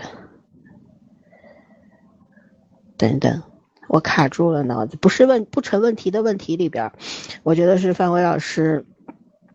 给让我印象非常深刻的一个表演，然后在这部里边，我觉得就是这个王响这个角色就是在他的能力范围之内的射程之内的，所以没有任何难度。而秦昊是因为他就是有一个肥胖的那个造型嘛，就显得他为外形的改变就会因为形体变了，变得。笨重，然后你自己的整个神态呀、肢体呀什么的，肯定是要跟上的。你不是说不能说我外外形跟个狗熊似的，然后我这个表表演出来的动作啊什么的，还是像一个轻盈的小伙子那种感觉，那肯定是不对味儿了嘛。但是他是整体跟上的，这个其实还是蛮有难度的。虽然秦昊本身演技就很好，呃，然后印象很深的就是那个马队。这个演员陈明昊，呃，之前看《扬名立万》的时候，对他印象就蛮深的。对，然后后马队后面讲，我先说说这个，呃，饰演王响太太的这位老师，就是我觉得他是非常轻松的，就是赢了范伟老师，就那种感觉，就完完全没有表演痕迹。因为你想想看，他是一个演美剧的演员，人家是一个。美籍华人，东北籍的，然后他切换身份，然后然后然然后来演这个东北大妈，你看他就是非常非常的生活化，你感觉在他在这地方已经生活了几十年，就生活在那个时代里，就是那个时代里的人，对那种感觉，嗯，然后他最后的，呃，想说的这个角色吧，就是。在那个时代里的女性是更加没有选择性的，要比我们这一代人和以及我们以后的那几代人要悲惨的多，因为她是没有选择性的，他们属于五零后吧，应该算是对吧？对，五零后，那也就是跟我爸爸他们一个呃年龄层的人，对对。然后他们这个年代的人，嗯，出生的时候刚刚解放没几年。然后随之而来就十年浩劫，呃十年浩劫之前还有呃三年灾害是吧？饿的前胸贴后背。然后他们在那个时代里呢，其实工人是地位很高的嘛，属于红五类，对吧？所以他们是很有底气的人。所以他你看，在他那个时代里边，他能拿出三万块钱去装心脏那个支架，那三万块钱是可以买一辆车的一个一个一个费用啊。然后他能够拿得出来。那时候厂里面还没给他报销，也就是这是他们家的积蓄，也就是说他们家条件还是挺好的，这也就是给了他们夫妻两个人底气的。他们到医院里面，他每每周或者每个月要在医院里面去配药啊什么的，他是没有什么不敢的，就是我要这个药我就要跟你吵或者怎样，就真的是很有，呃，就是王想身上那种主人翁精神，其实在他的妻子身上也是很明确的，是这种感觉。然后，但是他最后。嗯，他对孩子肯定是溺爱的。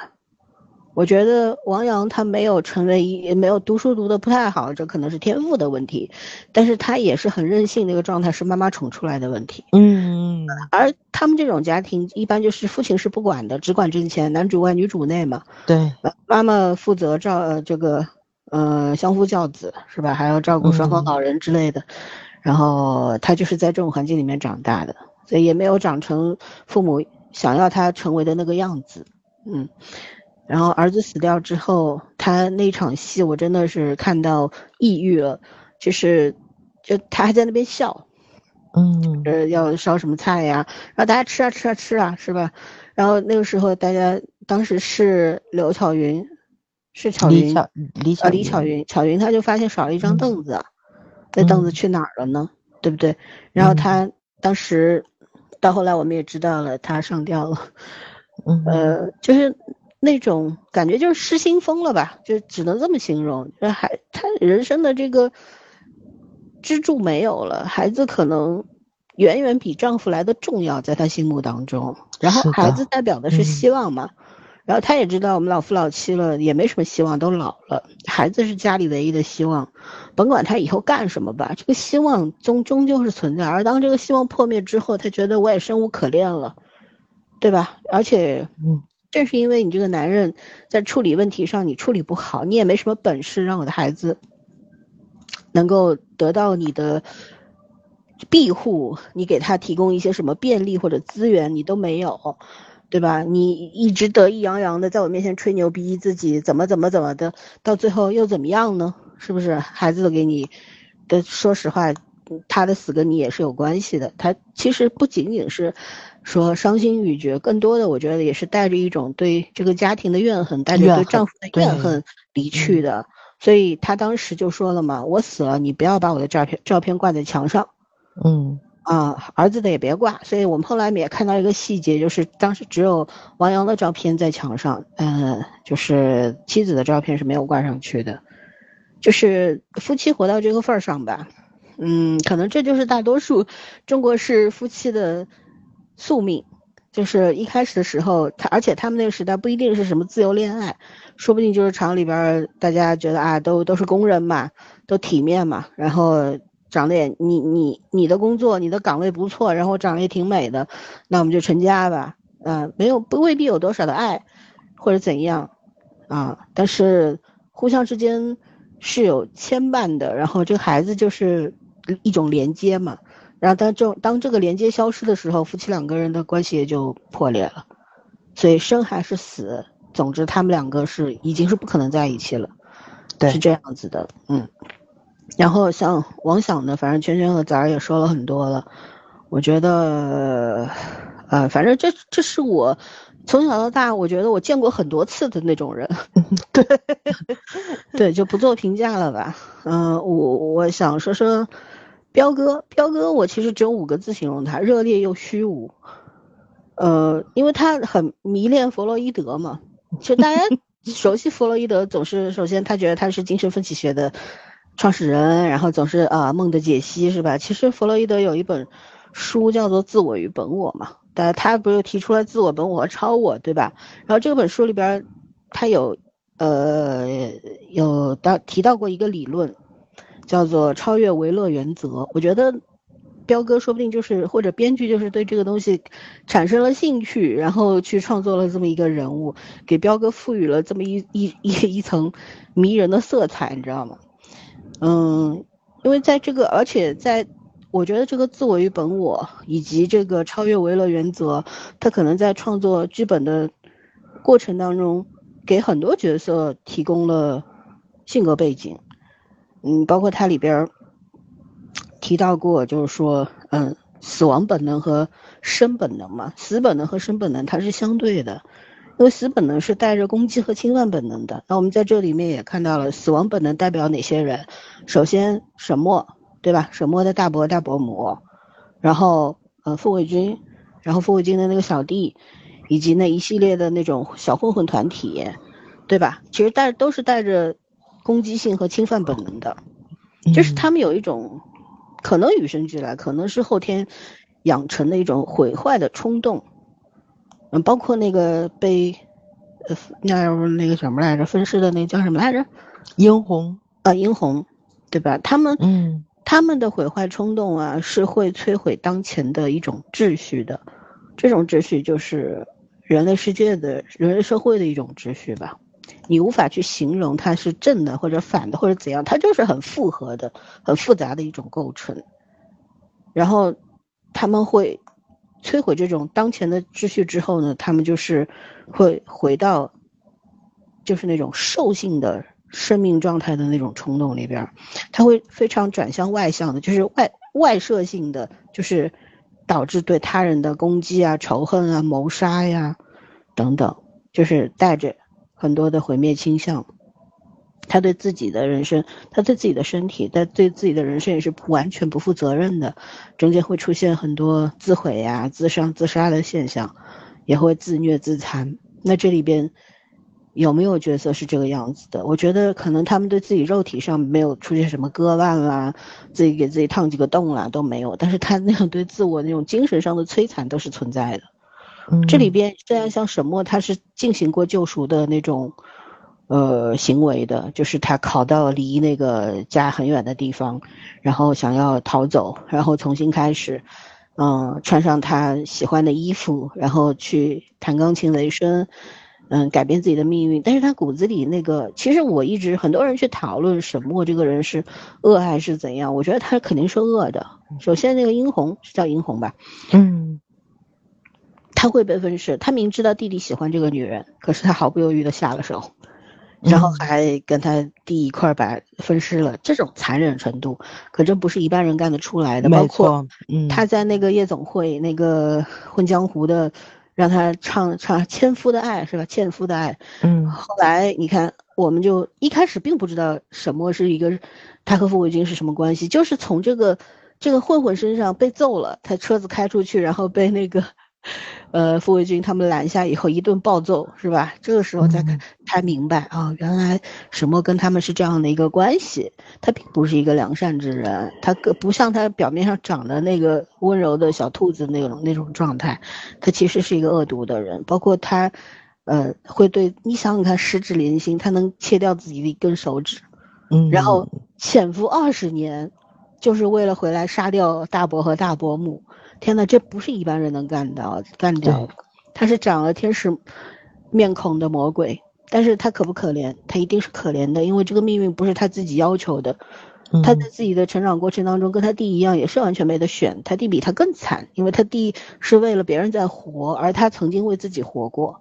他曾经也觉得，也许我是是有机会改变的，但事实上他失败了。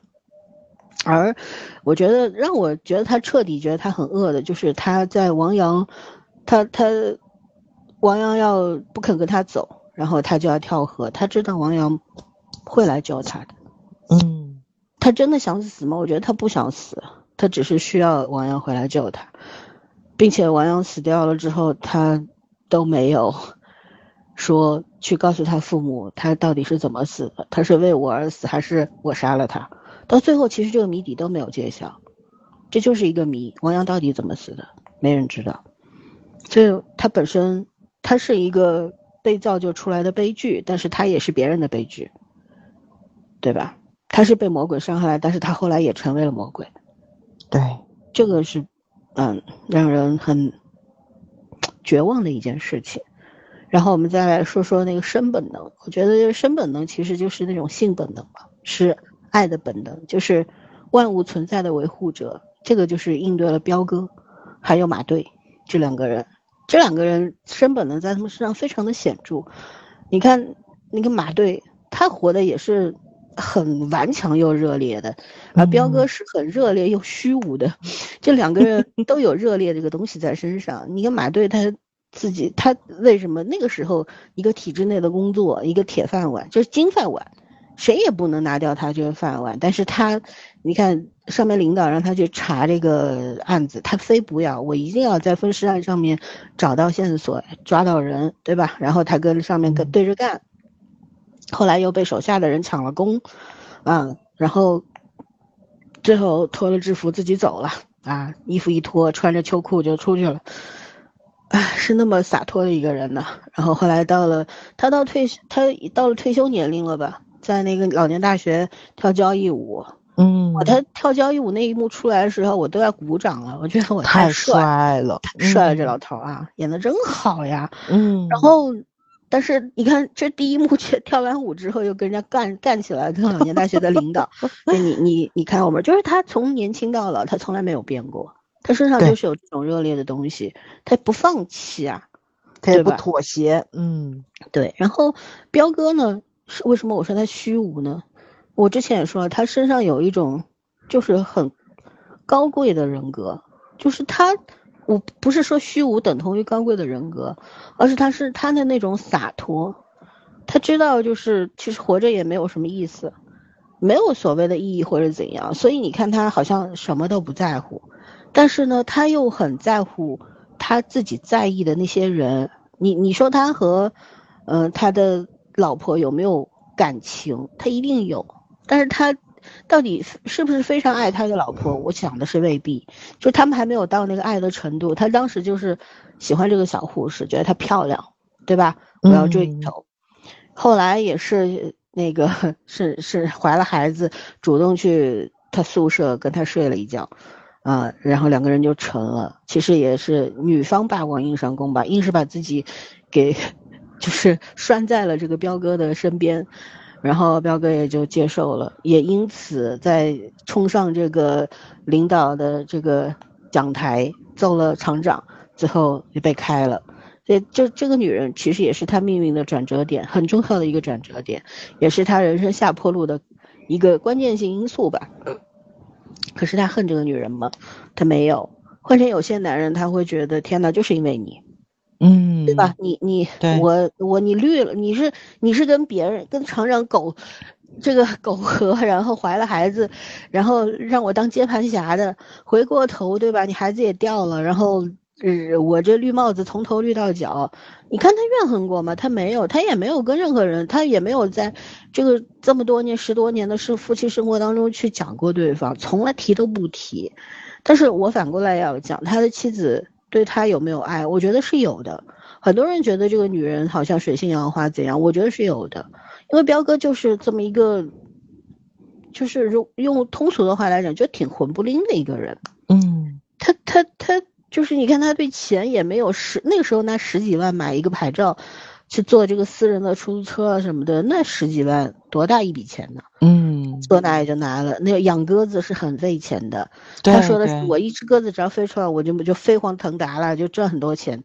因为我家有个亲戚就是养信鸽的，我的天，那投入是很大的。没错没错，投入特别大。你你说他钱都去哪儿了？你然后这个女人对他肯定是有愧疚之心的。但是呢，那十几年里边肯定也是好好的想要生活的，只不过，表哥把他那那十五万拿出去买了车，然后那车还是泡过水的，后来又是因为那个小姑娘被。呃，就高压电了以后住院，又需要这个 ICU 的费用，然后彪哥又回去问老婆要钱，就是他老婆肯定也是原先怀着愧疚跟他好好想着过日子，然后你这人实在是没药救了，就那种感觉。对我无论多么的愧疚，无论如何的弥补，你还是那样。你跟我当时，我当时为什么不选你，就是因为我不喜欢你，而我不喜欢你，就是因为你身上。你是这样性格的人，而这十多年你从来没变过。你原先还有一个不错的皮囊，你现在连皮囊都没了，还一身的病，对吧？我们就站在，我不是帮女性啊，我只是去客观的站在他妻子的角度上去想一想，咱不能说当年我。绿了，呃，不是我跟别人好了，然后非要栽赃在你身上，这个事儿我就要难道愧疚到死吗？我这多年我也，你当时也是知道的，你接受了我，我们是在互相了解的情况下结的婚，也就是说你和我都决定翻篇不计前嫌了。对，我们是说好了要一起好好过日子，可是我并没有想要说一定要。把你当跳板去找一个有钱的男人，你看他后来跟那个，那个开那个越野车那家伙叫啥来着？嗯，反正他也不是说，其实那么多年他其实是第一次在外面过夜，你从台词里是听得出来的，他他也没有在外面跟别的男人怎么样过，就是那一天他太失望了，这个男的肯定也一直在追求他，所以他就在外面过了夜，第二天回来的时候被王阳给啊被王翔给撞上了，是这样的一个情况。所以说，有的时候失望是一点点攒起来的，但终究来讲，这个女人和彪哥是真的不合适的一对怨偶吧，应该说是，对吧？没有人，她本身就是就是一个漂亮的女子，真的很好看，长得很我都喜欢的那种长相，又大方又又明艳那种感觉。是，然后跟了你，你你当然你也是。因为我跟对着厂长大打出手，然后被开了。实际上，如果这个女孩子当时不愿意跟他在一起，也是可以的。只不过她可能当时考虑到，反正我现在化工这地方很小，这城市很小，我名声也没有了。然后我还我们还是好好过下去吧，肯定是有这种心理的。但是她也有补偿心理，对不对？所以，嗯，这么多年，我觉得他们都互相，他尽了力了，但是彪哥也只能，因为他就是这么一个人，所以他也尽了力了。只不过，就这两人就是两股道上的马车，永远走不到一块去，是的，就这种感觉。对，然后，所以为什么我其实对于彪哥后来就是死，呃，笑着去死这件事情，我为什么说他虚无，其实就是从这个里边来的。啊，其实是没有绝对的虚无主义的，可是他那那一刻那个笑容，我觉得真神来之笔。我不知道是剧本上写的还是秦昊自己理解的，总之就很神。嗯，我总觉得我在某一部经典的西方电影里面见过这个东西，但是我真真的想不起来是什么。哦，那种解脱感。那种终于，那车子飞起来那一刻，就感觉终于冲破了他自己的禁锢啊，他脑脖子上的枷锁没有了，可以真正的活着了，是那种感觉。虽然他的肉体死亡了，但是我觉得就是他真正的活着了那种感觉。对，然后，呃，还有谁？哎，还有哪个角色？讲讲。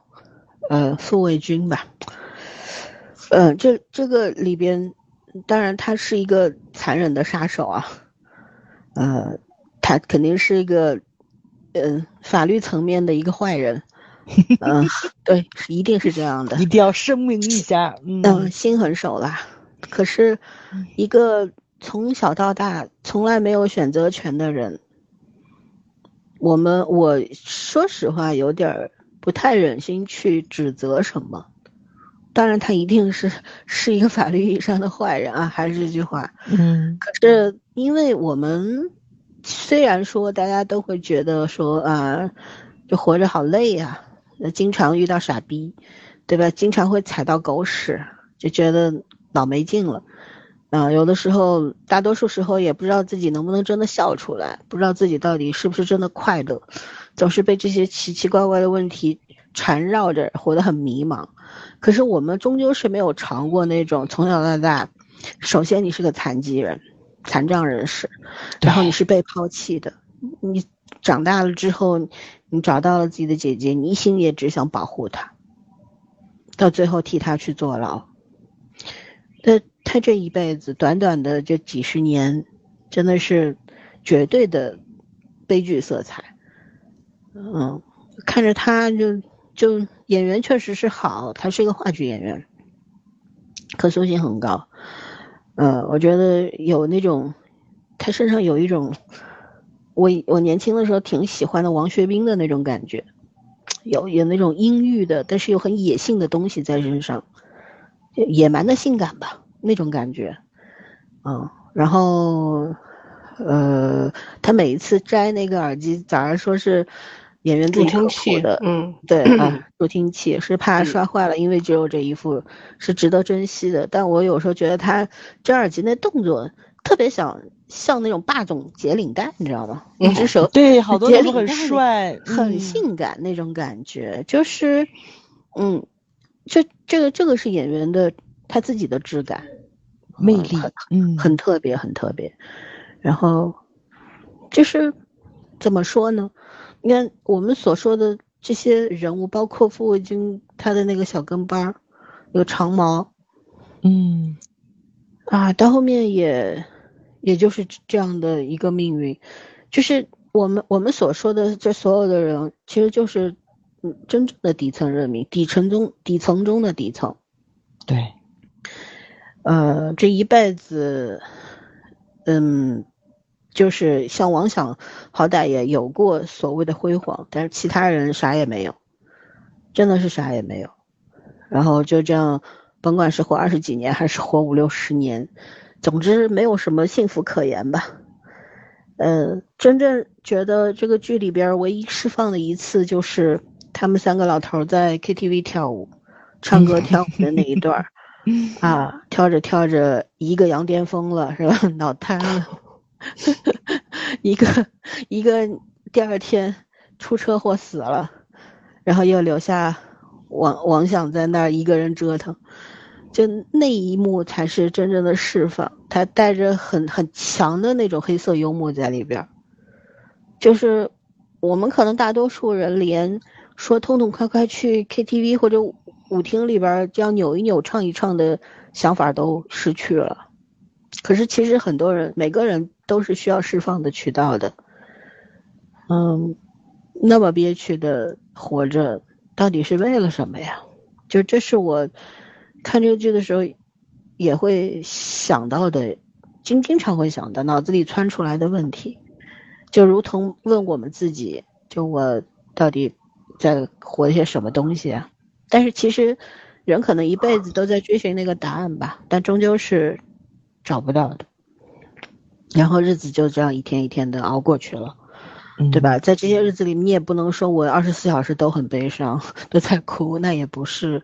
你比方说现在录节目的时刻，那就是挺开心的时刻，嗯，虽然没有笑哈哈，但是内心是愉悦的，对吧？嗯嗯。有有的时候我们也知道，我们其实就是为了一些小确幸。以现在不流行说小确幸，以前特流行说小确幸。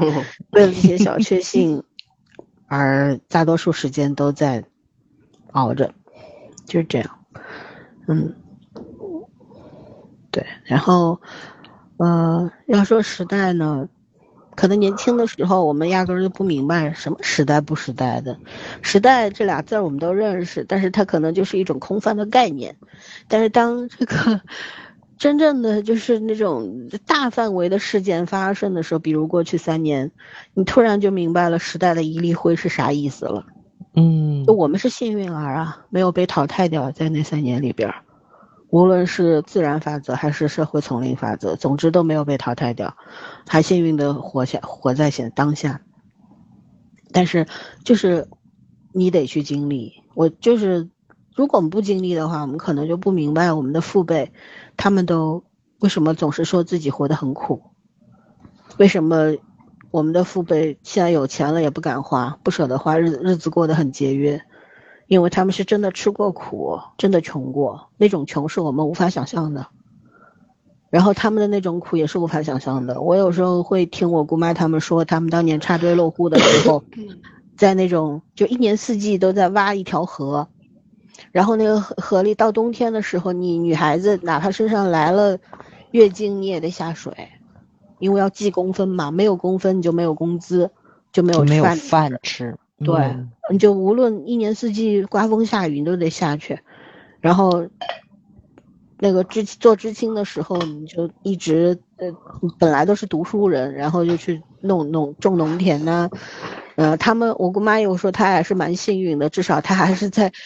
江浙地区啊，但是我姑妈的很多同学，他们去了黑黑龙江啊、新疆啊，嗯，我姑妈曾经跟我讲过，她一个特别好的一个初中的女同学，去了新疆，然后跟那个兵团里边的一个江西的一个青年男青年结婚了，然后生了三个孩子，结果就是她的丈夫，他们俩。恩恩爱爱十多年，没有吵过一次架，特别恩爱，特别两个人特别好。然后，嗯嗯嗯，那她的丈夫就得，就是感觉肝很痛。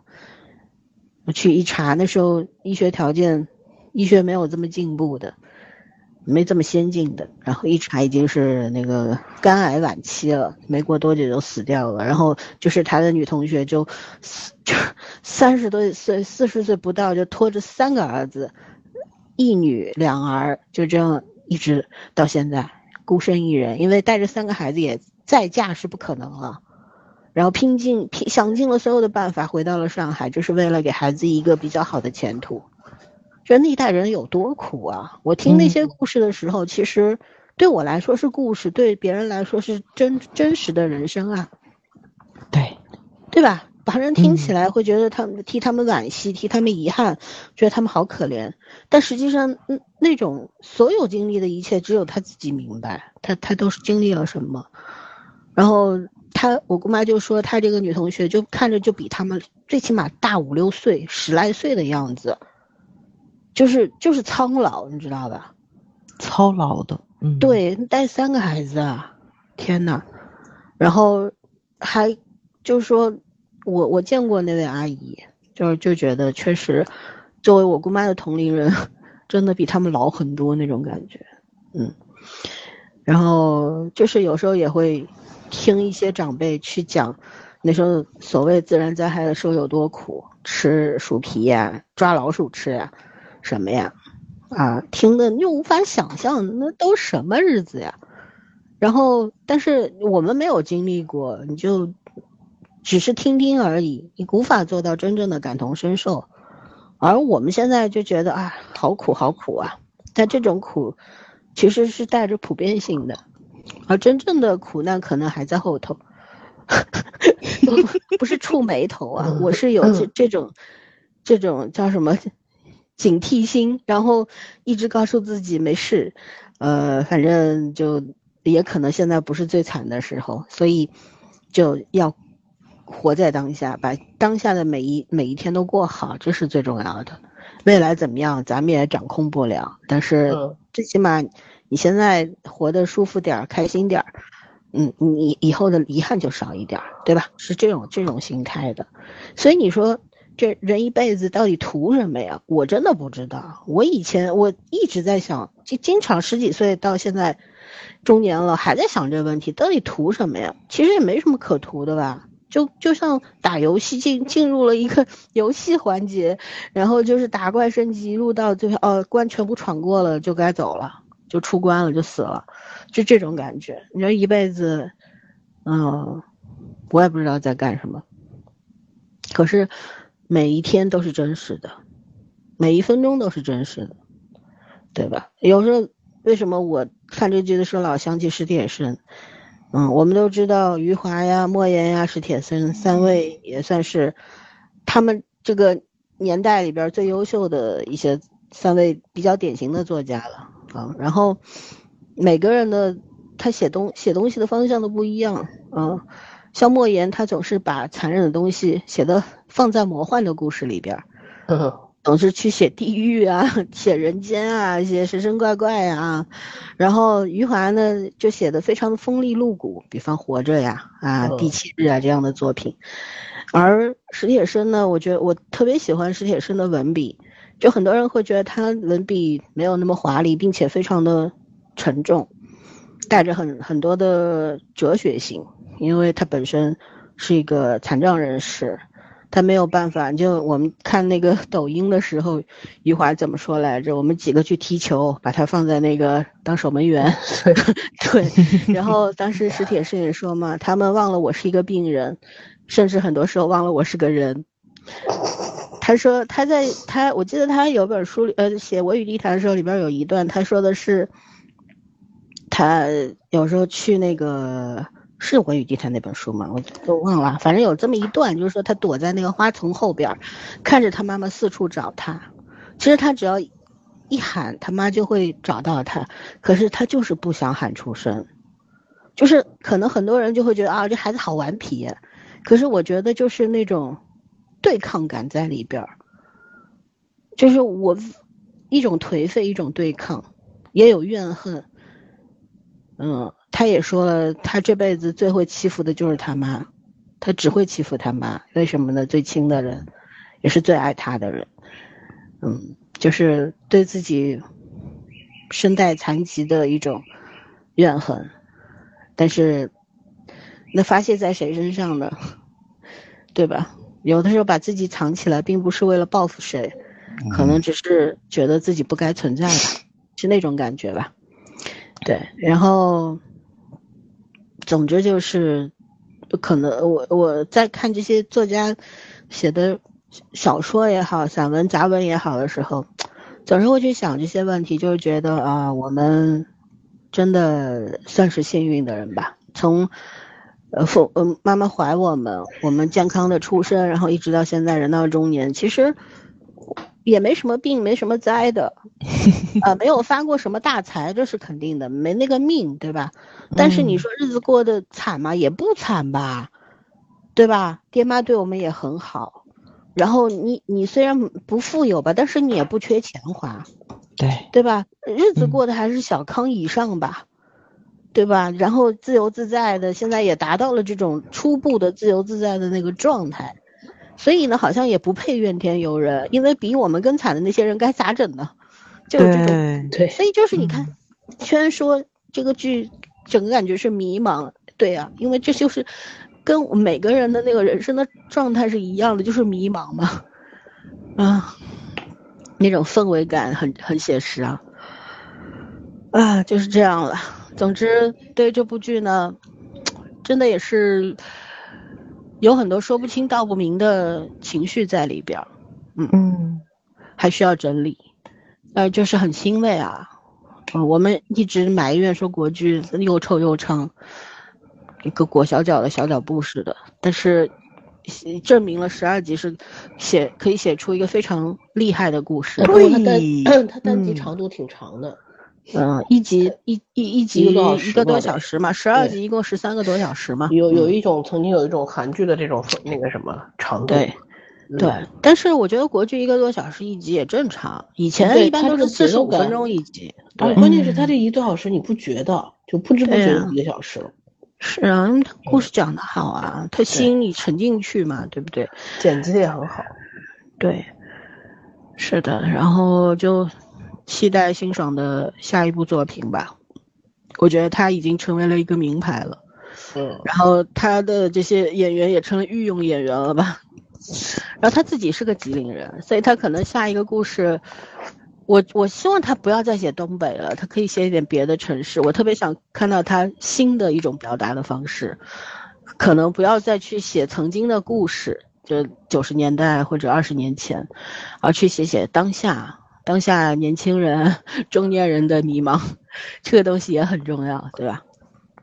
嗯然后就挺开心的，我们终于有了不错的年轻导演。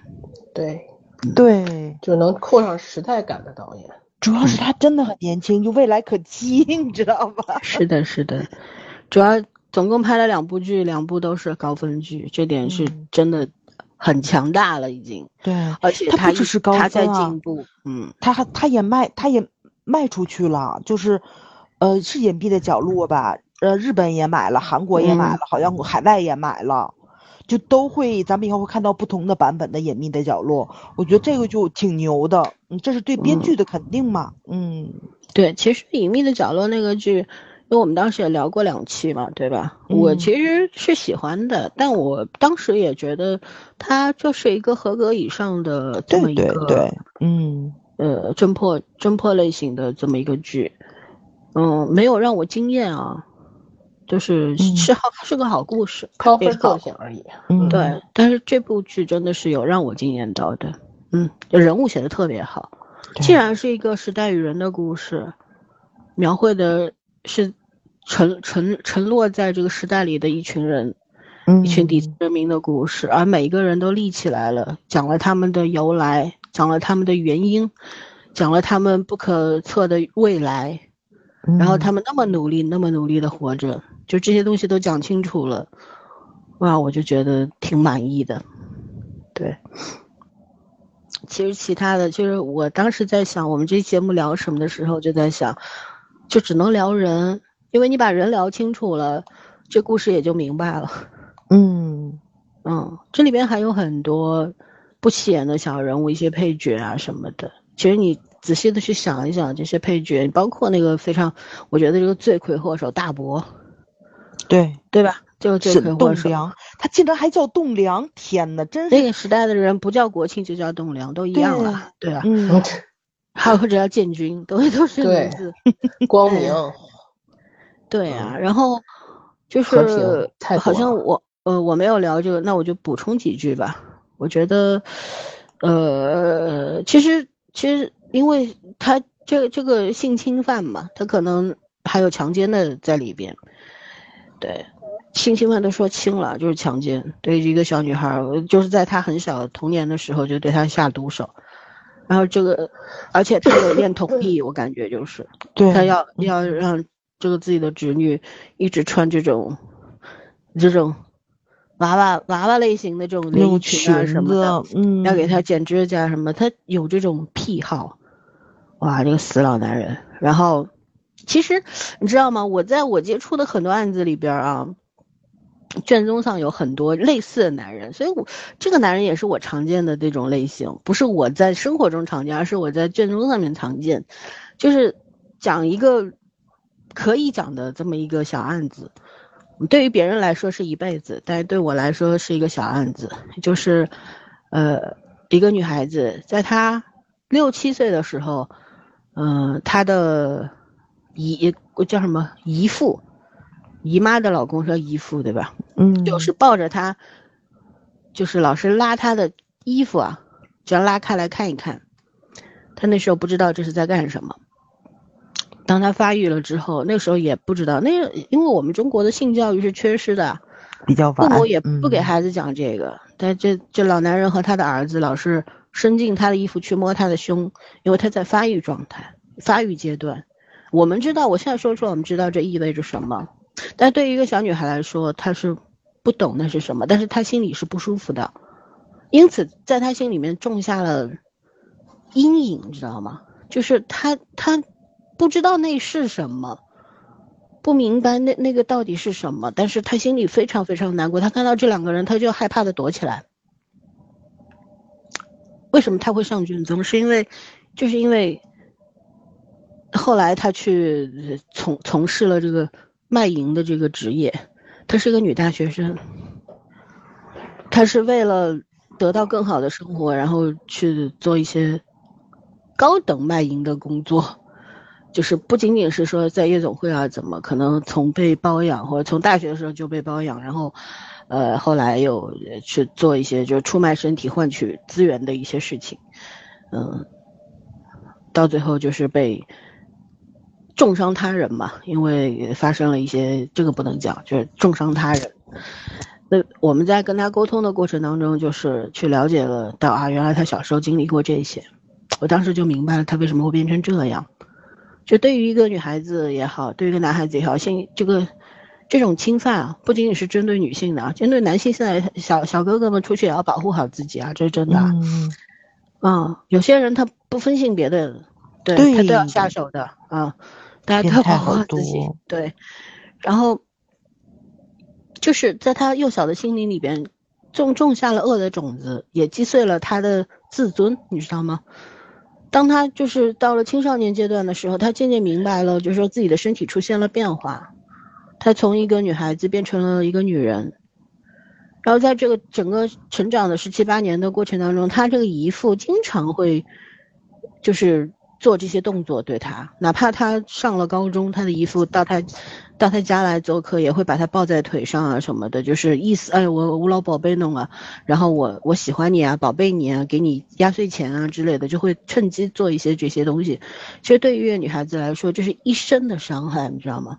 嗯嗯，对于他来说，这种性的羞耻感是非常非常非常强烈的，然后他就产生了一种反面的效果。他觉得，既然这个东西我那么小就被就被剥夺了，就被羞辱了，那我还在意他干什么？